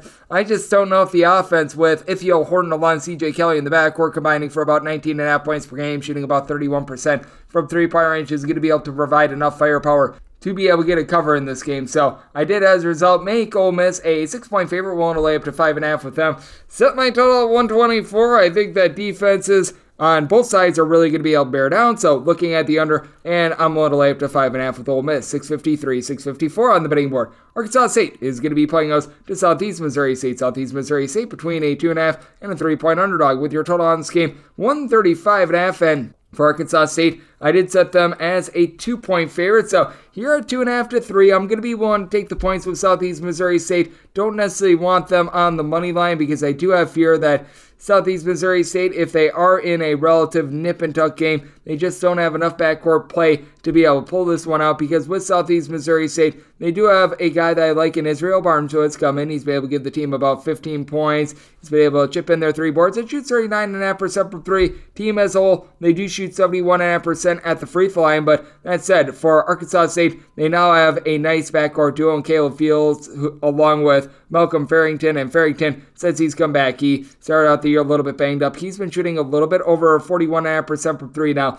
Arkansas State as a whole, they only shoot 64% of the free throw line, but Fields and Farrington, they combine to shoot about 74% of the free throw line with Fields doling out five assists to about two and a half turnovers per game. I like what these guys have been able to do. And then you've got good versatility down low with Omar El-Sheikh. He was at the junior college level slash non D1 level last few seasons after beginning his career at Fairfield, and has resurfaced to the D1 level, and looks great. Nine points, seven and a half boards, a little bit over a steal per game. He's able to pop threes, doesn't necessarily do so very effectively, but you've also been able to get about three and a half assists out of Avery Felts, who chips in their steals, seven and a half points per game, shooting 36% from three point range for Arkansas State and for Southeast Missouri State. One dominant rebounder, and Kobe Clark, who is terrific. Comes in from Georgetown. Be able to give this team only about seven and a half points, but nine boards, three assists, two steals, a block and a half per game. I mean, this guy is a complete and utter stat sheet sufferer, but and didn't go look past that. And Josh Early is really the only other guy that's able to give you more than four and a half rebounds per game. He was a little bit banged up to begin the season, but has been able to come off of injury, looked very good. Nine points, five and a half rebounds per game, but also with this bunch in Southeast Missouri State dealing with injuries of their own. Israel Barnes is back in the fold after he was a little bit banged up and has looked good since coming off of injury, especially the 20 plus points that we've seen in each of the last three games. But that said, Aquan Smart, he's dealing with a little bit of an injury. He was able to play in the last game against Missouri, but zero points in 14 minutes and fouled out. He has not looked like himself recently as well. Southeast Missouri State has had some issues on the road. They turned the ball over 15 times per game. Arkansas State, a very slow and controlled team that is in the bottom 20 nationally in terms of total possessions per game. Southeast Missouri State, they rank in the top 60 nationally in terms of possessions per game. So it's a good old something's got to give scenario. And I do think that things are going to get slowed down a little bit more, though I do like this total over merely because I do think that this isn't going to be a game that it comes down to late game fouls, regardless of which team is leading. With about a minute left to go, I think that you get that nice like four to six point differential, and teams are starting to hack away. So that's why I do like this total over. And when you get to a game this tight, sometimes you can get overtime as well. So I would rather take the over on 135 and a half rather than the under, as I set my total at 136. And with Arkansas State, made them a two point favorite. I think that they win the game outright, but once again, they've got some issues at the free throw line, which could allow them to not cover this game as well. So I'm willing to take the points with Southeast Missouri State, but not the money line in this ordeal on the road. And I'm going to be taking a look at this total over 655, 656 on the betting board. You've got Auburn, and Auburn is going to be playing us to Georgia State. Georgia State is between a 20 and a half and a 21 and a half point underdog, and your total on this game is between 133 and a half and 134. And I think Georgia State can hang in this game. I set them as an 18 and a half point underdog. I'm going to be looking to take the points. When it comes to Auburn, just a case in which I'm not really fond of this backcourt. I like what I've seen thus far this season out of Wendell Green. 13 and a half points, four boards, four assists. He's able to shoot about 32% from three point range. And when it comes to he and KD Johnson, they do a nice job at the free throw line. They both shoot about 81% at the charity stripe. For Johnson, he's been able to chip in their steal, 11 points per game. But Auburn shooting 28.5% from three. That should go upward a little bit, but I don't think it's going to be going that far upward. They do a great job down low as you've got Johni Broome along Dylan Cardwell for Auburn, combining for nearly six blocks per game. Cardwell is able to give you five and a half points, five and a half rebounds per game, and then Broome, he's cleaning up with eight and a half boards, 11 points per game. But want to see more out of Allen Flanagan. I want to see more out of Zep Jasper. These guys have been disappointing in the backcourt. And for Georgia State, not a team that's going to go into flamethrower mode for three either. I mean, they're shooting 25% from three. Once again, I don't think they're a great three point shooting team, but I think they're better than a 25% three point shooting team as well. Problem is, they're going up against an Auburn team that ranks in the top 15 nationally in terms of points allowed on a per possession basis, and Georgia State has been able to do a relatively solid job in terms of points allowed on a per possession basis for them as well. They're not quite as prevalent as Auburn, but this is a team that they rank at the top 100 nationally in that respect as well. You've got a Georgia State team as looking to Brendan Tucker to get back to what he was at Charleston last season, where he shot 38.5% from three, 11.5 points per game. He's putting up those same 11.5 points per game this season, but he's only been able to shoot about 22% from distance. You've got Dwon Odom, who's been able to give you 16 points, 5.5 boards, 3 assists. Been a nice sheet suffer for the team, except for he has not been able to make any threes as well. And for Georgia State, are they going to lose the battle down low? Yes, but I don't think they get completely bludgeoned as you've got a gentleman in Edward Nnamoko who comes in from Nigeria. He's been able to give you four and a half rebounds per game, and he's been able to give the team six plus boards in four out of the last six games. So he's been able to do a good job there. And then you've also been able to get 11 and a half points, eight and a half rebounds per game out of Jaheim Hudson, who's been able to give you a block and a half per contest. Not necessarily much of a scorer and not a guy that has tons of versatility, but he's able to do a nice job down low. I think that this is going to be a controlled, ugly game, even though Auburn is a little bit more of an up-tempo team. I think that defense is going to be reigning supreme in this game. Set my total at a 130 and a half. I'm looking under. And with Auburn, I made them an 18 and a half point favorite, so 19 or more is my buy point on Georgia State. 8, 657, 658 on the betting board. South Dakota is going to be playing us to Coastal Carolina. The Chanticleers of Coastal Carolina are between a 1 and 1.5 point underdog, and your total on this game is anywhere between 140 and 141.5 with Coastal Carolina. I made them the 1.5 point road favorite. It is a tough road trip having to go from Myrtle Beach up to South Dakota this time of year, but I'm going to be willing to take Coastal Carolina on the money line. Last time these two teams played, Coastal Carolina was able to get a win on their home floor, which means that it's a revenge spot, but that also means that Coastal Carolina, a team has had their struggles this year, they're going to be hungry, sitting in there saying, you know what, we've knocked these guys off once before, let's do it once again. And I do think that that mentality is going to be able to take hold in this one as you've got a South Dakota team that has AJ Plitzuweit along with Paul Bruns being able to combine for about 23 points per game. With Plitzuweit, he's shot 50% from three for a South Dakota team that is shooting 37% from the outside. South Dakota, though, they're in the bottom 75 nationally in terms of possessions per game, and they are turning the ball over a little bit over 13 times per contest. That has been a little bit of an issue for them. And for South Dakota, what else has been an issue? Their defense has fallen completely off the table. 326th nationally in terms of points allowed on a per possession basis, and it just gets worse at home. At home, they are actually a bottom 20 team in terms of defensive efficiency. You do have Devontae Hayes down low. He's been able to give you about 5 points, 6.5 rebounds per game, and Tasos Kamateros, 10 points, 6.5 boards, shooting 39.5% from three point range. But on the flip side for Coastal Carolina, Essam Mostafa is going to be able to control things down low. 13 points, 10.5 rebounds, block per game. You've got a Coastal Carolina team only shooting about 30% from three, but your top two uh, scoring guards in Jomaru Brown along with Linton Brown, they've been able to combine to shoot about 37.5% from three point range. With Brown, he's been able to deliver 12 points per game, shooting 39.5% for the outside. Brown, he's able to chip in there 2.3 steals, 16.5 points, three assists per contest. And then Henry Abram, who he was playing at Eastern Illinois last season, nice stat sheet suffer. A little bit over his steal, 5.5 points, 3 boards, 5 assists. He's been able to do an absolutely tremendous job in terms of facilitating for a Coastal Carolina team that they themselves turn the ball over 14 times per game, but they're able to generate 8.5 steals per contest as well. And then you've also got help down low and Wilfried Likayi, who has been able to give you about 7 points, 7 rebounds, shooting 37.5% from three point range, 8 plus points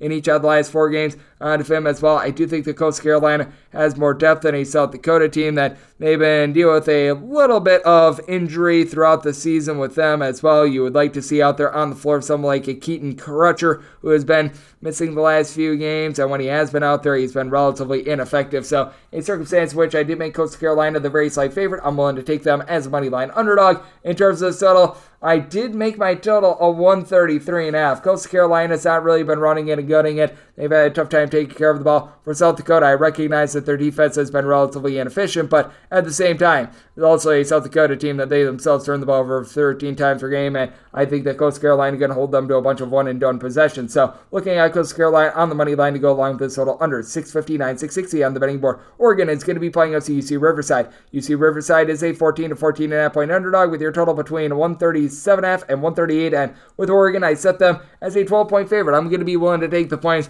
We've already seen them lose on their own floor to a Big West opponent once this year. I don't know if Lightning is necessarily going to be striking twice in this circumstance, but that said, I'm going to be willing to take the points with UC Riverside. UC Riverside has done a very solid job of just having Zyon Pullin be the main guy for this team, as Pullin gives out right around five assists per contest. He shoots in the high 30s from three point range. He is the top scorer on the team with 19 and a half points per game. And for Oregon, Will Richardson seems to be getting online a little bit more, but has been a bit pedestrian this season, shooting 34% from three. He has shot at least 38.8% from the outside each of the past three seasons. He's giving out more assists than ever before with 5.8 assists per game, but turnovers were at two and a half or less each of the last three seasons. Those are up to 3.6 this season with three plus turnovers in four out of the last six games. So that's a bit of an issue for you. For Oregon, they're still dealing with a bunch of injuries. Nate Bittle's going to be out of the fold. You're still going to have Jermaine Couisnard out, which means that N'Faly Dante and Quincy Guerrier,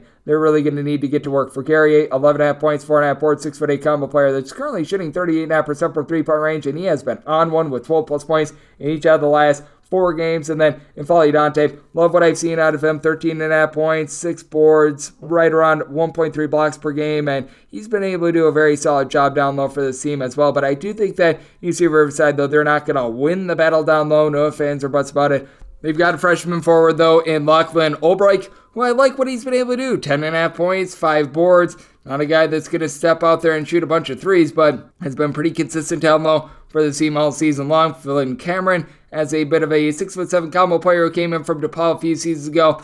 Three assists, six boards, 11 points. He shoots about 40% from three point range. For a bunch of, they shoot about 34% from three. They turn the ball over 12 times per game. And with this Riverside team, they've traditionally been a very slow and controlled team. They're about a mid tempo team thus far this year. Meanwhile, Oregon, they do rank at the bottom 75 in terms of possessions per game. So I do think that that's interesting. And I do think that that actually allows for Riverside to be able to hold in this game a little bit more as well because they are used to playing a little bit more of a slow style, which is what they did last season. Someone like uh, Jalen Martinez being out of the fold does hurt this team a little bit. Six foot eleven big man that had been hauling in there right around five rebounds per game. But Jamal Hartwell, who came in from George Mason, has been able to do a nice job giving this team a little bit of a spark, shooting 36% from three, six points per game. And with Oregon having so many big men that are down right now, despite the fact that they do have Kel'el Ware along with Dante, I do think that Riverside is going to be a hold in a game that is going to be rather slow and controlled. I set my total at a 132. I'm diving under, and with Oregon, could only make them a 12 point favorite. So looking to take two touchdowns here with UC Riverside.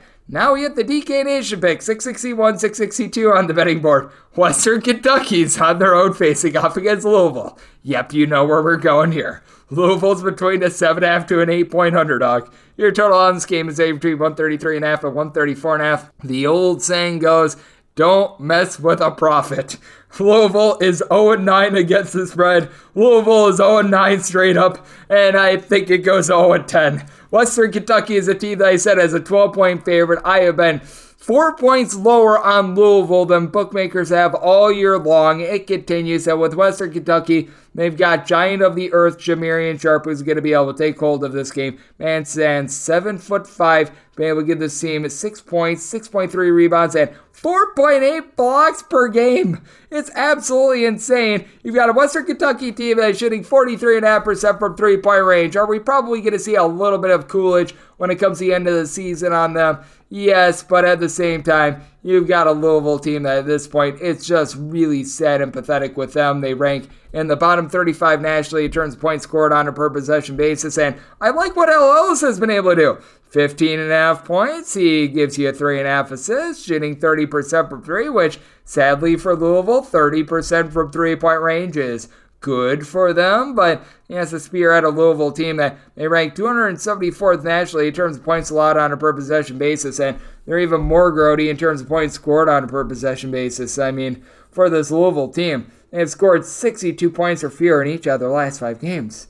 It's just really sad to take a look at. Meanwhile, Western Kentucky, they have allowed 66 points or fewer in each of their last five games. Western Kentucky has a guy in Dayvion McKnight who fills every section of the stat sheet. Five and a half assists, 14 and a half points, four and a half boards, shoots in the mid 30s from three point range, two steals per game, coming off of a 32 point performance against Wright State. He was Mr. Right in that game. Emmanuel Akot, Luke Frampton, they combined for 25 points. They're combining to shoot over 50% from three point range. Jairus Hamilton, six rebounds, nine and a half points per game. And then for Louisville, you've got Brandon Huntley Hatfield, who's able to give you six rebounds per game. He tries to shoot threes. It's not going well for him as a team. Louisville shooting 28.8% from three, and Louisville, not an up tempo team, turning the ball over 17 times per game. El Ellis has 4.9 turnovers per game. That leads all of college basketball. You've got no help around him. It is just a really sad state of affairs for Louisville until we see a quantum move on Louisville numbers.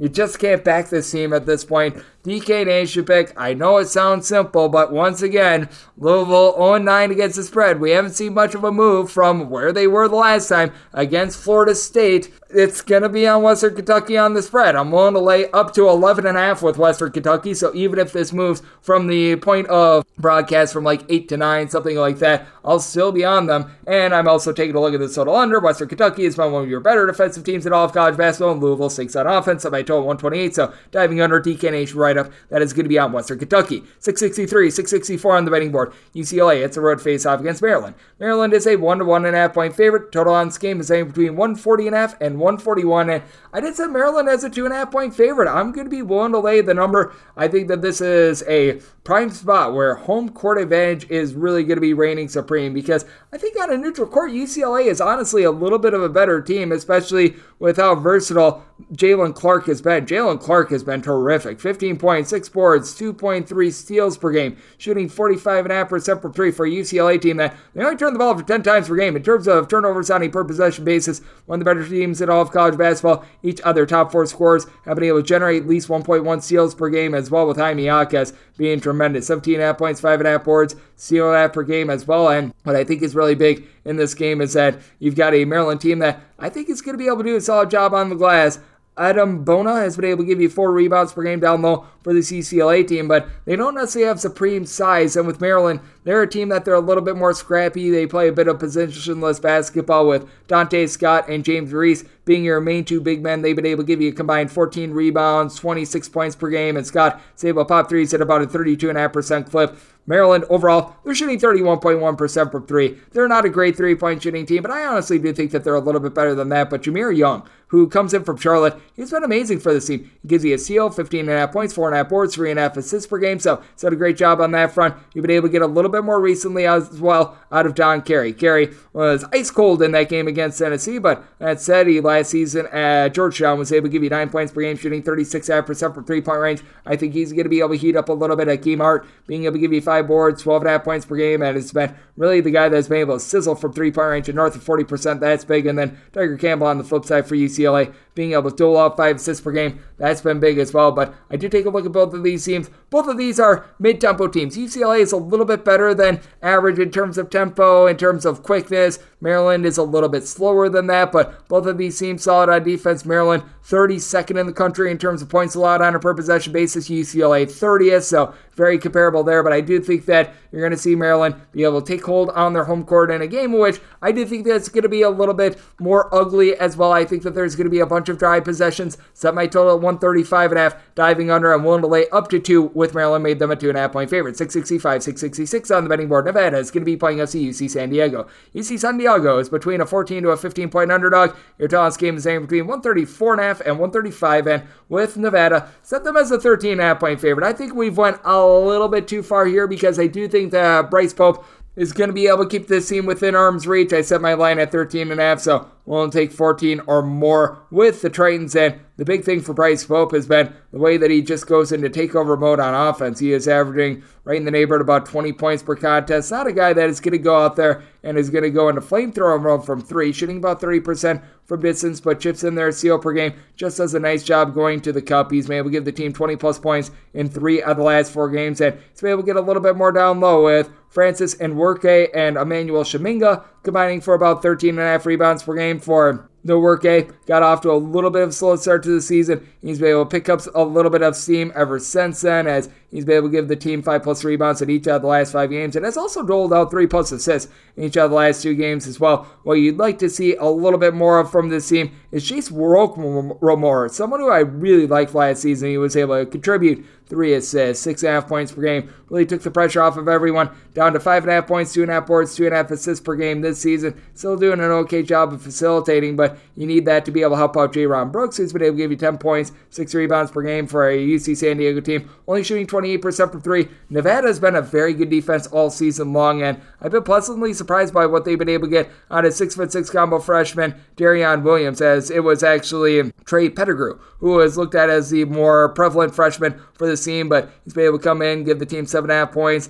six and a half boards, shooting 36.5% from three point range. His scoring has fallen off the table just a little bit, but still has helped out a Nevada team that has been looking to play a little bit more slowly this season. Among your 363 D1 teams, Nevada is currently ranked 230 in the country in terms of possessions per game. That's not really what you'd expect out of Steve Alford. Meanwhile, a San Diego team that they rank outside the top 300 in terms of possessions per game, so they're really looking to throttle down. Meanwhile, Nevada, also a team that ranks in the top 90 nationally in terms of points allowed on a per possession basis, and they do have a go-to guy in terms of facilitation and a go-to guy for scoring. The go-to scorer, Jarod Lucas, 17 points per game, making 41% of his threes coming in from Oregon State, and then Kenan Blackshear, Mr. Do It All, right around six foot four-ish, 13 half points, five and a half boards, five and a half assists, a little bit over a CO per game. Got a Nevada team that they shoot 35.5% from three-point range and done a nice job taking care of the ball. Only about 10 and a half turnovers per game, but I do think that UC San Diego going to be able to do a solid job on the glass, which will keep them live in this game. To take two touchdowns or more with this UC San Diego team, and I do think that it's going to be a little bit rough on offense. Nevada has been very good on defense.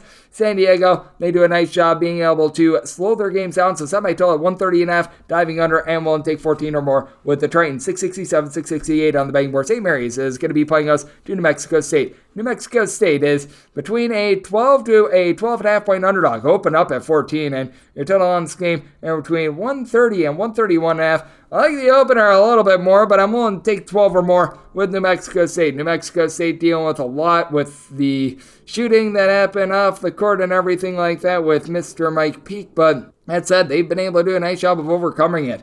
They were able to get a cover against Santa Clara after that happened with a lot of guys suspended. Now that a lot of those guys are no longer suspended and they're back out there, they go on the road and they win outright against Duquesne. A good win for them. Now, they do have to go up against a St. Mary's team that ranks in the top 30 nationally in terms of points allowed on a per possession basis. A St. Mary's team that they always play at a slow and controlled style, and they're just really efficient. For St. Mary's, they get eight steals per game. They shoot 37.5% from three point range, but also, if this is close to the spread, St. Mary's is shooting just 64% at the free throw line. You do have Aidan Mahaney along with Alex Ducas combining for about 27 points per game, and these two guys shoot a combined about 43% from three point range. Mitchell Saxen down low has been able to give you 8.5 rebounds, steal and a half, 13 points per game, along with a block and a half per contest as well. Kyle Bowen, 6.5 boards, shoots 45% from three point range. So many good pieces for this team, but about New Mexico State? They've got a guy, and I'm not even kidding here, by the name of Dr. Bradley, who's able to give you six points, three boards. The doctor is ordering, ordering up a little bit more to Sharondre Washington as well. Sharondre Washington along Xavier Pinson, combining for 27 points. Washington gives you eight boards. These two guys combine for three steals, 10 and a half assists per game. Washington is shooting 43% from three point range, and then Isa Mohammed done a nice job. 12 points, four and a half boards. He's shooting 75% from three point range. We should see a little bit of a off there, but Kyle Fayette, who has seen more minutes with the suspension that was given to Mike Peake, he's been able to take those minutes and run with them. He's over the last three games given the team a combined 36 points in these last three games, three steals in that time span as well. I like what I'm seeing there. St. Mary's certainly does a great job with their defense. They should be able to turn over New Mexico State a little bit, but New Mexico State, they do a nice job doling out the ball. Themselves are turning the ball over 13 times per contest, a little bit of an issue there, but I do think New Mexico State going to do a nice job hitting the glass. I do think that a pair of teams that are by committee are sort of going to be clones of each other. St. Mary's a little bit of better form than New Mexico State, not a better, good enough form to be able to cover this big of a number. I'm willing to take 12 or more with New Mexico State. Did somebody total 131 and a half as well? New Mexico State seems to be playing a little bit more up tempo this season, and I do think that that is going to allow them to be able to cover this number. So, going to be taking a look at the points, and I'm going to be taking a look at this total over as well. 669, 670 is the last game on the normal Las Vegas betting board before we hit the extra games. It is USC playing us to Long Beach State. Long Beach State is a underdog of 10.5 to 11 points. Your total is between 144.5 and 145.5, and with USC can only make them an 8-point favorite. So being without Vincent Iwuchukwu is a big issue for this USC team, and now they have to go up against the Long Beach State bunch it's a little bit improved on defense. They're about a league average defense in terms of points allowed on a per possession basis, much better than where they have been in recent seasons. And you've got both of the Trayers that are functioning for the team, and Abadur Traore along with Lacina Traore. These guys have been absolutely tremendous down low for Long Beach State, a combined 15 and a half rebounds and about 17 and a half points per game. With Abadur Traore, he's able to give you a little bit over a steal per contest, and both of these guys not versatile in that they're just not able to shoot threes, but You've got Joel Murray, Marcus Tsohonis in the backcourt, combining for 27 points per game. Murray's been able to chip in there four and a half assists per game. And for Long Beach State, they have been having a really tough time shooting it, shooting about 60.5%, the free throw line 29.5% from three. They're not a great shooting team, but I do think that they're going to be able to pick it up a little bit. And they go up against a USC team that they themselves have their shooting whoa, shooting 30.5% from three, 69.5%. The charity stripe, it's been all about Drew Peter- Peterson. Great name. 14 points, 7.5 boards, 6 assists, shooting 35.5% from three point range. Boogie Ellis is shooting 36.5% from the outside, 15 points, CL per game out of him as well. Been able to get some good shot blocking out of Ironically enough, the former Long Beach State gentleman in Josh Morgan, three and a half blocks per contest, 9.6 half rebounds per game, but you don't necessarily have a ton of depth when it comes to this USC team. Been able to get about four boards, seven and a half points per game out of Kobe Johnson. Comes in from the great state of Wisconsin. He's shooting in the mid 30s from three point range, but past that, USC may leave a little bit of something to be desired on that front. I do think that Long Beach State is going to be able to do a good job down the line. I do think that this is going to be a lower scoring game. USC, a mid tempo team. Long Beach State has been playing a little bit more up tempo, but that said, both of these teams, they've got their tendencies in turning the ball over, and I do think the Long Beach State, in the end, they're going to be able to claw out a cover and keep this game within single digits. So we'll take nine or more with Long Beach State. Going to be taking a look at the points with this total set mine at a 136 half. So also diving under. Now let's hit the extra games. The normal betting board picks are complete, but there are some extra games today, so we go into the bonus. 306 601, 306 602. Albany is going to be playing us to Long Island. Long Island between a 7.5 to an 8 point underdog. Total on this game between 145 and 146. I have not wanted to back Albany too much this season, but I'm going to do it here. I am willing to lay up to 9.5 with them, and we've seen the 8 come down to 7.5 as well. So, going to be willing to lay with Albany in this circumstance. Got a Long Island team that they had to change their coach during the summertime as they decided that they were going to be hiring on Rod Strickland, who you may remember from the NBA, and just not going well for this Long Island team. They rank in the bottom 35 nationally in terms of points allowed on a per possession basis. They actually shoot about 34% from three, as you've been able to have someone in Marco Meletic come in, shoot about 38.5% from the outside, 15 points per game, and then been able to get six boards, 12 points out of Jacob Johnson, who he was at UMKC last season as part-time starter, chips in there, seal per game, shooting 40% from three-point range, but really don't have a lot down low for this team. Other than Johnson, along with Keon Burns, to be able to give you 9.5 points, 6 rebounds per game, you've really only got one other player that gives you more than 4 rebounds per game. Meanwhile, for Albany, it's been a little bit gross for them as well. But Jonathan Beagle should be able to win the battle down low. Seven and a half rebounds per game. And Gerald Drumgoole has been doing very good work in the backcourt. Two assists, 14 and a half points per game, shooting 38.5% from three point range. Albany, they do turn the ball over 12 times per game, but they do get some help in the backcourt from Daquan Davis, who's been able to shoot in the mid 30s from three point range. He's been able to contribute about 8.5 points per game. It's been a little bit cold recently, but I think that he's going to get back online. And Aaron Reddish is someone that has been able to come back after he was a little bit banged up to begin the season and shot 37.5% from three as a 6'7 combo player.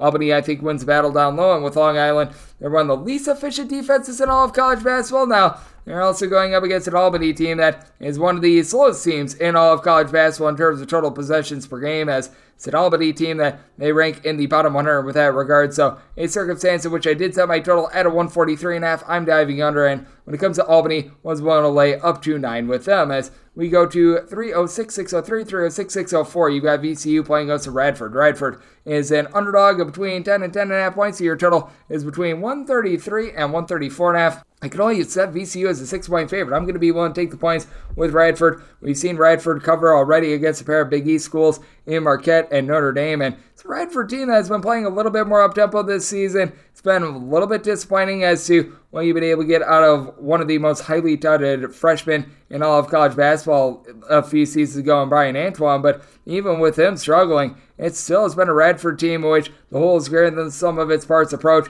has done a nice job of carrying themselves. You've been able to get about 12 and a half points per game out of Keon Giles as for Radford. Behind Giles, you've also got a pair of guys in Josiah Jeffers and Daquan Smith. They've been able to combine for about 22 points per game. Jeffers is leading the way with five assists per contest. Both guys shoot about 35% from three point range. Antoine, I mentioned a little bit earlier, seal and a half, nine and a half per, points per game. Shaquan Jules done a good job giving you six and a half rebounds per game. And then you got nice size with six and a half points, four and a half rebounds per game out of Madal Niang. Niang comes in from Florida Atlantic and able to help out in the post. And on the flip side for VCU, they've got Ace Baldwin back at the fold, and that is absolutely massive because Ace Baldwin really is the heart and soul of this team, averaging 15 points, 6 assists, 3.8 steals per game, shooting 50% from 3 for a VCU team that as a whole is only shooting about 29 and a half percent from three point range. Brandon Johns has come in. He's been able to give the team about five and a half rebounds, 11 points per game. Jalen Deloach down low is able to give you between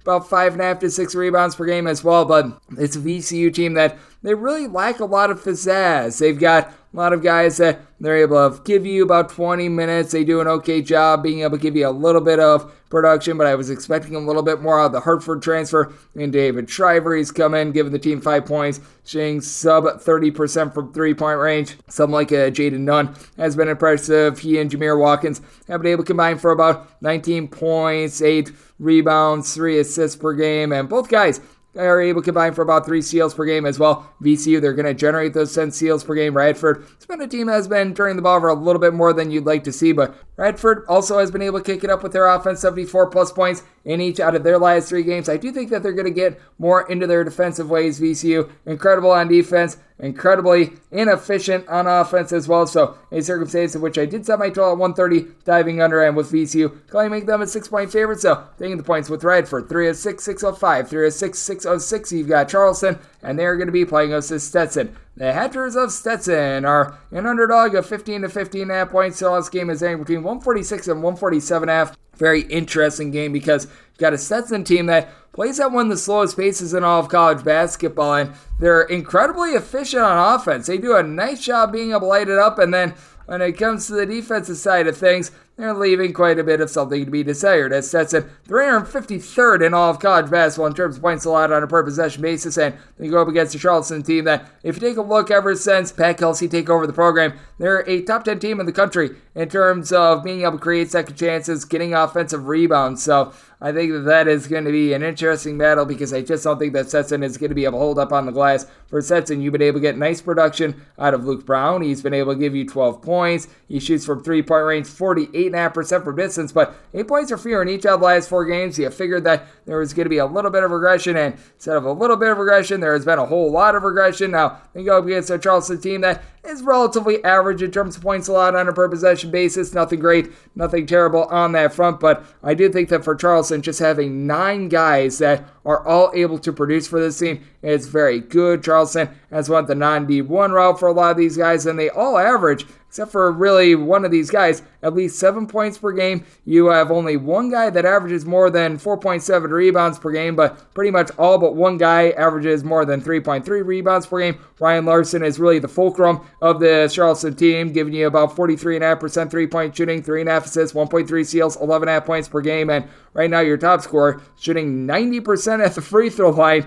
Dalton Bolon has been able to do a nice job of being able to help this team out with 12.5 points per game, but Reyne Smith has been a nice shooter, being able to shoot 36% for three, 96% at the free throw line. You're just able to go down the list with all of these guys for Charleston. And then you've got Mamadou Dewaria, who's trying to hold up on the. Uh, Glass for Stetson, who's only been able to give you about five rebounds per game. You have been able to get some nice facilitation out of Stefan Swenson along Sincere Harrison. These two guys have been able to combine for about eight and a half assists per game. Swenson chips in their ten and a half points per game. Both of these guys shoot 33% from three, and for Stetson, they turn the ball for 10 times per game. They shoot 38.5% from three point range. That should be able to keep them a little bit prevalent in this game, and that should be able to help out with the scoring because you've got a Charleston team that they do play quite a bit up tempo. They're quite efficient on offense with how many offensive rebounds they get. So I did set my total at a 147. So here at the 146, willing to go over. But with Charleston, claiming them a 12 point favorite, I do think that they're going to be able to win this game, and I do think that they're going to dominate on the glass, but I do think that Stetson hits enough shots to be able to hang in this game. So willing to take 15 plus here with Stetson, and I'm going to be taking a look at this total over 306, 607, 306, 608. Jackson State going to be playing against Mississippi State. This is from Mississippi Coliseum, so officially a neutral court game, and with Mississippi State. They're a 20 and a half to a 22 point favorite, and your total on this game, you're going to be finding it at a 131 and a half. And with Jackson State, set them as a 23 point underdog. I've just been thoroughly impressed by what we've been seeing out of this Mississippi State program. They're one of the best defenses in all of college basketball, and they just really suck the life out of you when it comes to being able to generate turnovers. 11.2 steals per game. They only shoot about 31% from three point range, but Mississippi State themselves only turns the ball over 11 times per game. When you're able to generate all those turnovers, that's big. And now they've got Dashawn Davis back in the fold. He missed three games. Not a guy that's going to light it up from three point range, but he helps give out a little bit of facilitation with a little bit over two assists per game, nine points per contest for a Mississippi State team that they really hang their hat down low with Tolu Smith. 16 and a half points, nine and a half boards, block per game out of him. DJ turn it up. Jeffries is able to give you five and a half rebounds per game as well. And take a look at the flip side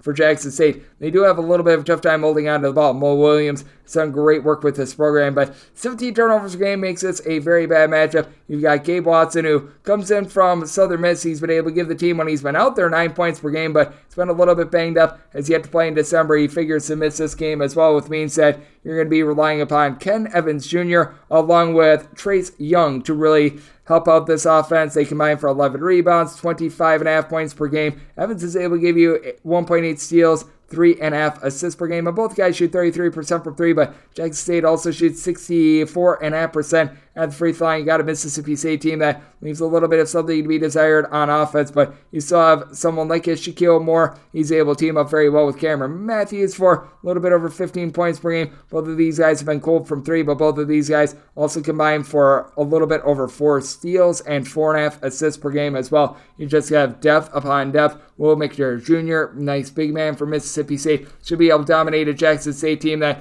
you really don't have a lot down low aside from Romeo Mansell, the big man from Long Beach State, who's able to give you six rebounds per game. So I do think the Mississippi State going to get this game on their terms. I did set the total at a 131 and a half. Here at the 131 and a half exactly, I'd be waiting to see if this takes upward or downward. You do have a Jackson State team that does rank in the top 55 in terms of total possessions per game we were seeing a little bit earlier a 131. I'd be willing to take that over, but I said here at the 131 half, waiting for a line move 132 or higher to the under 131 or lower to the over. But Jackson State set them as a 23 and a half point underdog, so one to lay up to 23 with Mississippi State. 306 609, 306 610. You've got Norfolk State, and they're going to be playing us Bowling Green. Bowling Green between a four and a half to a five point underdog, and your total is between 145 and 145 and a half. And with Bowling Green, I did set them as a four and a half point dog. So seeing the five, I'm going to be willing to take five you know, at least a five to be able to dive in here, but I'm willing to take that five. And with this Norfolk State team, you've got a squad that's really faced off against some great competition to begin the season. You have to play against Houston.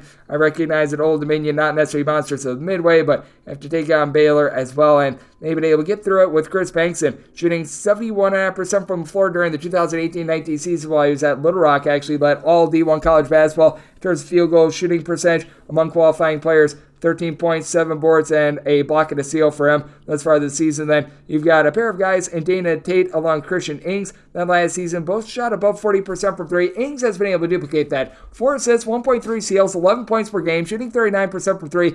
Tate is down to 29% three point shooting. Has been a little bit banged up, been able to get some good production out of Joe Bryant Jr. 14 points per game, and then Keem Brown has been able to come in. He's helped out with 12.5 points per game.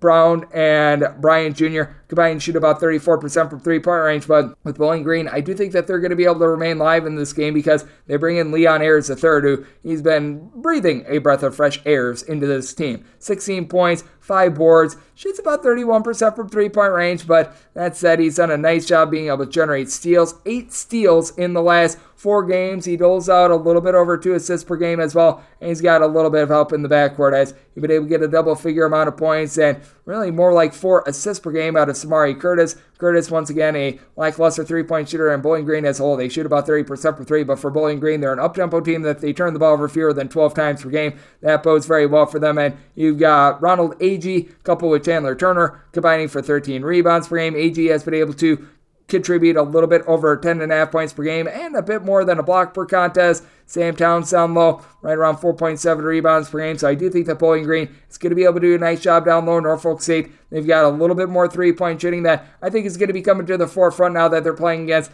it, it is a little bit of easier competition. But with Bowling Green, willing to take at least five with them. Got a Norfolk State team that they're more of a mid tempo team. Bowling Green, they have never been shy about running it and gunning it. They were really one of the top teams in terms of total possessions per game last season. They've slowed down a little bit this season, but they're still in the top 80 with that regard. So I did set my total at 146 half, looking over and willing to take five or more with Bowling Green. 3 at 6 6 11, 3 at 6 6 12. Northern Kentucky is going to be playing us to Eastern Kentucky. Eastern Kentucky between a 5 and 5 and a point underdog. So this game is anywhere between 134 and a half and 136. And it's a good old something's gotta give game. Northern Kentucky ranks in the bottom 30 nationally in terms of possessions per game.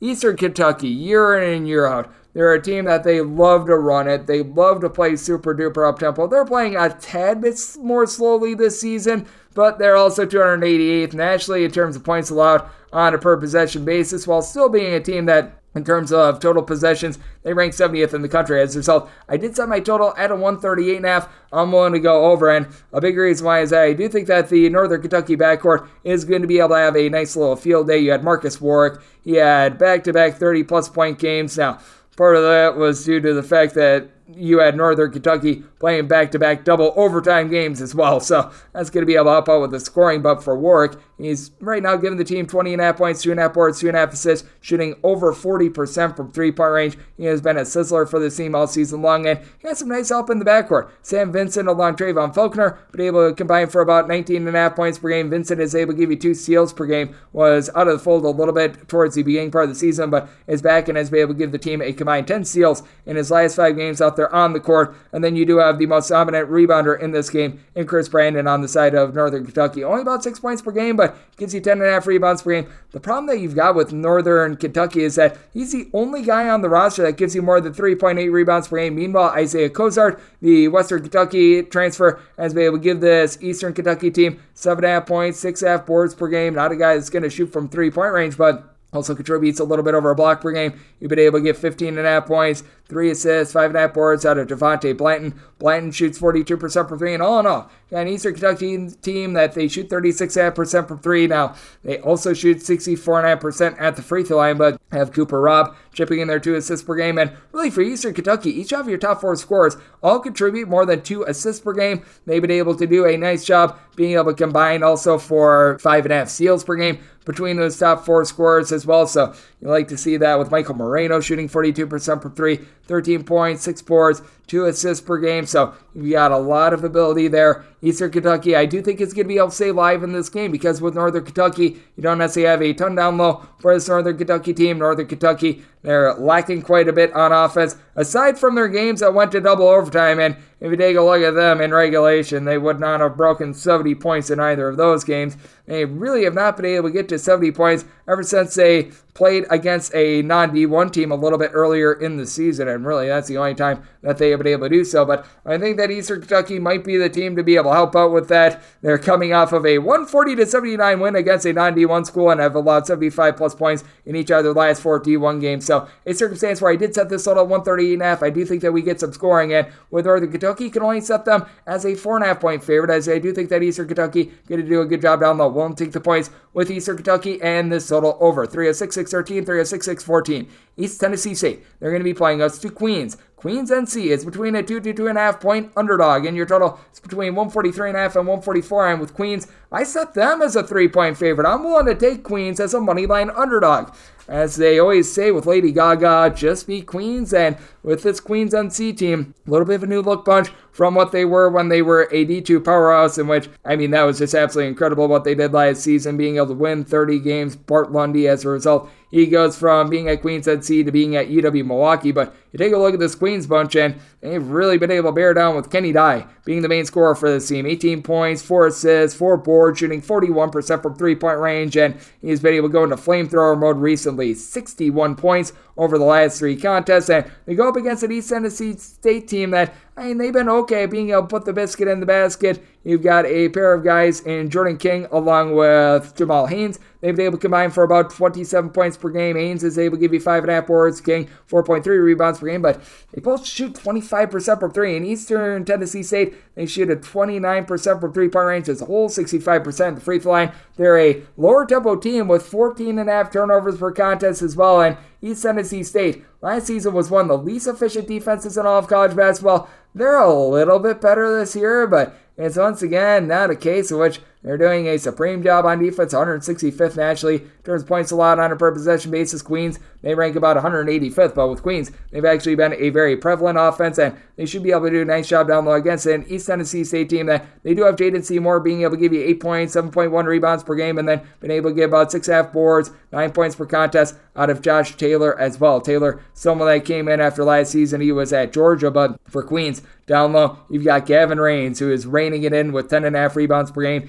Should be able to win that battle. Queens overall, shooting 34.5% from three point range. They themselves do turn the ball over 15 times per game, but they also have great depth with someone like a BJ McLaurin, who began his career at UNC Asheville, giving you 8.5 points, 5.5 rebounds per game. You've been able to get just under 7.5 rebounds and 10.5 points per game out of Jaden Turner. Not necessarily a great three point shooter, but has been able to give the team 8 plus rebounds in three of the last four games. Just so many different options with this Queens NC team, and I do think that they're going to go on the road and knock off East Tennessee State, and I do think that they're going to be able to do a nice job in a mid tempo game of being able to get some points up on the board, but at the same time, holding up on the glass holding East Tennessee State to a lot of one and done opportunities as well. Set my total at a 141, diving under and taking Queens NC as a money line underdog as I set them as a three point favorite. 306 615, 306 616. You've got Minnesota and the state with the smallest drinks in the union. Plays host to Arkansas Pine Bluff. Pine Bluff is an underdog of 17 to 17 and a half points. Total on this game is 138 and a half. With Pine Bluff, this is not necessarily an up-tempo team, and with Minnesota, this has been one of the least efficient offenses that you're going to find at the Power Conference level. As a result, I set my total at 129. I'm diving under. I do think that Pine Bluff is going to be able to hold in this game, as Pine Bluff has one of the most gifted scorers out there on the floor in Shaun Doss. Doss this season, 17 points, 4 boards, seal and a half per game, shooting 40.5% from three point range, and then you get a seal and a half, 4 boards, 11.5 points per game out of Chris Greene, who began his career at Cleveland State. Mid 30s three point shooter. I like the way that Pine Bluff has been playing in quite a few of these games. We saw them against TCU, take them down to the wire. They played a single digit game against Oklahoma. Not the world's flashiest team, Pine Bluff. They shoot 67% of the free throw line, 30% from three with 16.5 turnovers per game, but they generate 8 steals per game, and they go up against a Minnesota team that their backcourt is not necessarily too great. Minnesota, they're only generating 4.5 steals per game. So the turnover woes that we've seen with Pine Bluff, not as prevalent here. Minnesota, they themselves turn the ball over 13 and a half times per game. It's just all about Dawson Garcia and Jamison Battle at this point for them. They've been able to combine for 25 and a half points, seven and a half rebounds, three assists per game, with both guys shooting about 32 to 33% from three point range. Ta'Lon Cooper does a nice job dishing out six and a half assists per game, but it's a Minnesota team that they shoot 58% the free throw line, 32.5% from three point range. They don't necessarily have a lot of depth. They've been relying upon these six and a half points per game out of Braeden Carrington coming in for the team, but he has now scored five points or fewer in three out of the last four games as well. You really don't have a lot of guys for Minnesota that are capable of shooting, and just due to offseason injuries for Minnesota, they just don't have a lot of depth. They could use some like a Parker Fox right now, but him getting injured in the offseason, that really limits his team Taurus Samuels, who comes from Dartmouth. He's only been able to give you about two points per game. Figured he was going to be a non factor. That has been the case thus far this season, and for Arkansas Pine Bluff, though they don't necessarily do a great job of dishing out the ball, Kylen Milton does give you four assists, comes in from Western Kentucky. He's been able to contribute 10 points per game, and it's a team that, as a whole, they've been able to do an okay job on the glass with each other top four scorers, giving this team at least four rebounds per game. So I'm going to be willing to take the points with Arkansas Pine Bluff, a battle tested team, willing to take anything north of 13 with them. And I did set my total at 129. Minnesota, slow team, has had a tough time putting the ball in the basket. Arkansas Pine Bluff, they themselves have had their offensive woes. Looking at the under and the points with Arkansas Pine Bluff, 306 617, 306 618. You've got Tennessee State playing host to Charleston Southern. Charleston Southern between a 7 and 7.5 point underdog with your total at 146. And with Charleston Southern, I did set them as an underdog of 7.5 points, so I'm willing to lay up to 7 with Tennessee State. Tennessee State spent a little bit all over the place this season, but they bring in a Tennessee Tech transfer in uh, Junior Clay, who has really been able to uplift this offense. He's been able to deliver 16 points per game, doles out four and a half assists per game, chips in their four and a half boards while shooting 38% from three. In Tennessee State, they're turning the ball over 12 times per game. That's acceptable. They shoot 34.5% from distance. Zion Griffin, the combo player that comes in from UIC. It's been a little bit banged up this season, but nine and a half points, five boards on 36% three point shooting. Marcus Fitzgerald Jr. just in the low 30s from distance, but three and a half assists, 13 and a half points per game out of him. You don't necessarily have a ton down low for the Tennessee State team. Not a single guy that averages more than five rebounds per game, but it's not like you got Charleston Southern team as necessarily too great down low either. Tajay Kelly has been able to contribute six half rebounds per game. He also gives you 11 and a half points per game. And to the credit of Charleston Southern, they're down to about 11.9 turnovers per game. They've been turning the ball over a little bit more recently, but they have really been able to address that. Charleston Southern, not a team that's going to be going just ridiculous in terms of t- tempo, whether that be to the fast or the slow. As among your 363 D1 teams, they rank right around 241st. Tennessee State is a little bit more of an up tempo team, but not necessarily too much. Chucky Fay is going to need to step up for the Charleston Southern team, right around 6.3 rebounds per game. And you do have Claudell Harris, who has been a very good scorer for Charleston Southern. 17 points, 4.5 boards, 2.5 assists per game, but it's also a Charleston Southern team that shoots just 31% from three point range. Tennessee State has been okay at being able to guard the arc. They do have their deficiencies on that front, but that said, I do think that they're going to be able to do a good job in this circumstance. And I do think that Dedrick Boyd, who's been a little bit banged up, him returning to the fold him shooting 33.5% from three, seven points per game, is also going to be able to give this team a nice little boost as well. So, willing to lay up to seven with Tennessee State. Did set my total at a 143.5. Here at 146. I just don't know if Charleston is going to be able to hold up their end of the bargain in terms of scoring. So, looking at the under, I'm willing to lay up to seven. And we wrap things up with 306 619, 306 620. Lipscomb is going to be playing us at Tennessee Tech. Tennessee Tech is an underdog of between 10 and 10 and a half points with your total on this game ending between 146 half and 147 and with Lipscomb I set them as a 7.5 point favorite I'm going to be willing to take the points with Tennessee Tech Tennessee Tech has actually been very, very pesky all season long. And with Tennessee Tech, it's been all about what you've been able to get out of Jaden Sabri. Sabri has been absolutely tremendous with giving the team about 11 points, 6 rebounds per game at 6 foot 7, shooting 45% from three point range. Has cooled off a little bit more recently, some points or fewer in three of the last five games, but he's gotten a little bit of help recently with now having about 12 points per game out of Brent Thompson. Thompson comes in from the non D1 level. He's been shooting 42% from three point range, 13 plus points in three of the team's last five games. And for Tennessee Tech, it's the team that as a whole, they shoot 36% from the outside. They do turn the ball over 14 and a half times per game as a bit more of an up tempo team, but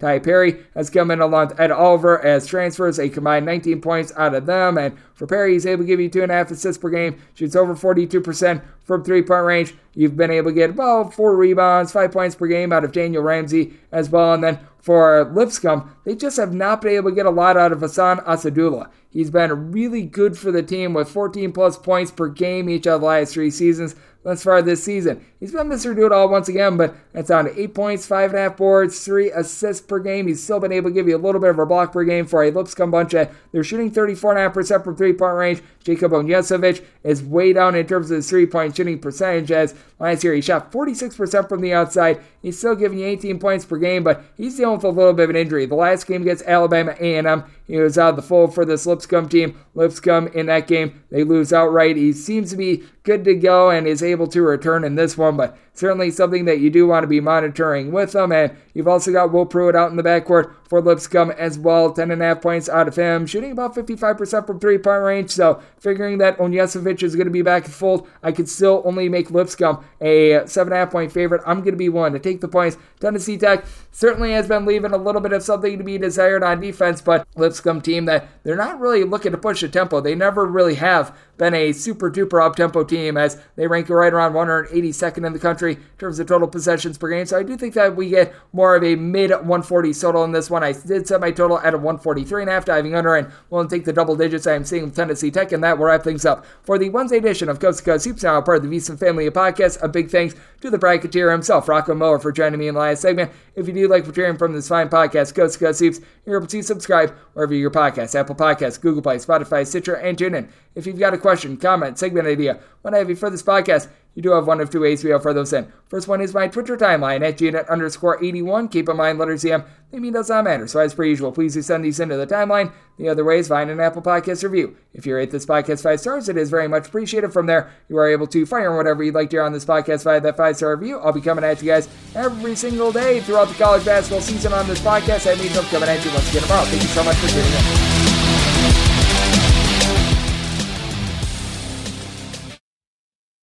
This show is sponsored by BetterHelp. It's a simple truth that no matter who you are, mental health challenges can affect you and how you manage them can be all the difference. That's why everyone should have access to mental health support that meets them where they are and helps them get through. BetterHelp provides online therapy on your schedule. It's flexible, simple to use, and more affordable than in-person therapy. Connect with a licensed therapist selected just for you and you're able to learn more over at betterhelp.com. That's B E T T E R H E L P Infiniti presents a new chapter in luxury, the premiere of the all new 2025 Infiniti QX80, live March 20th from the edge at Hudson Yards in New York City, featuring a performance by John Batiste. The all new 2025 Infiniti QX80 is an SUV designed to help every passenger feel just right.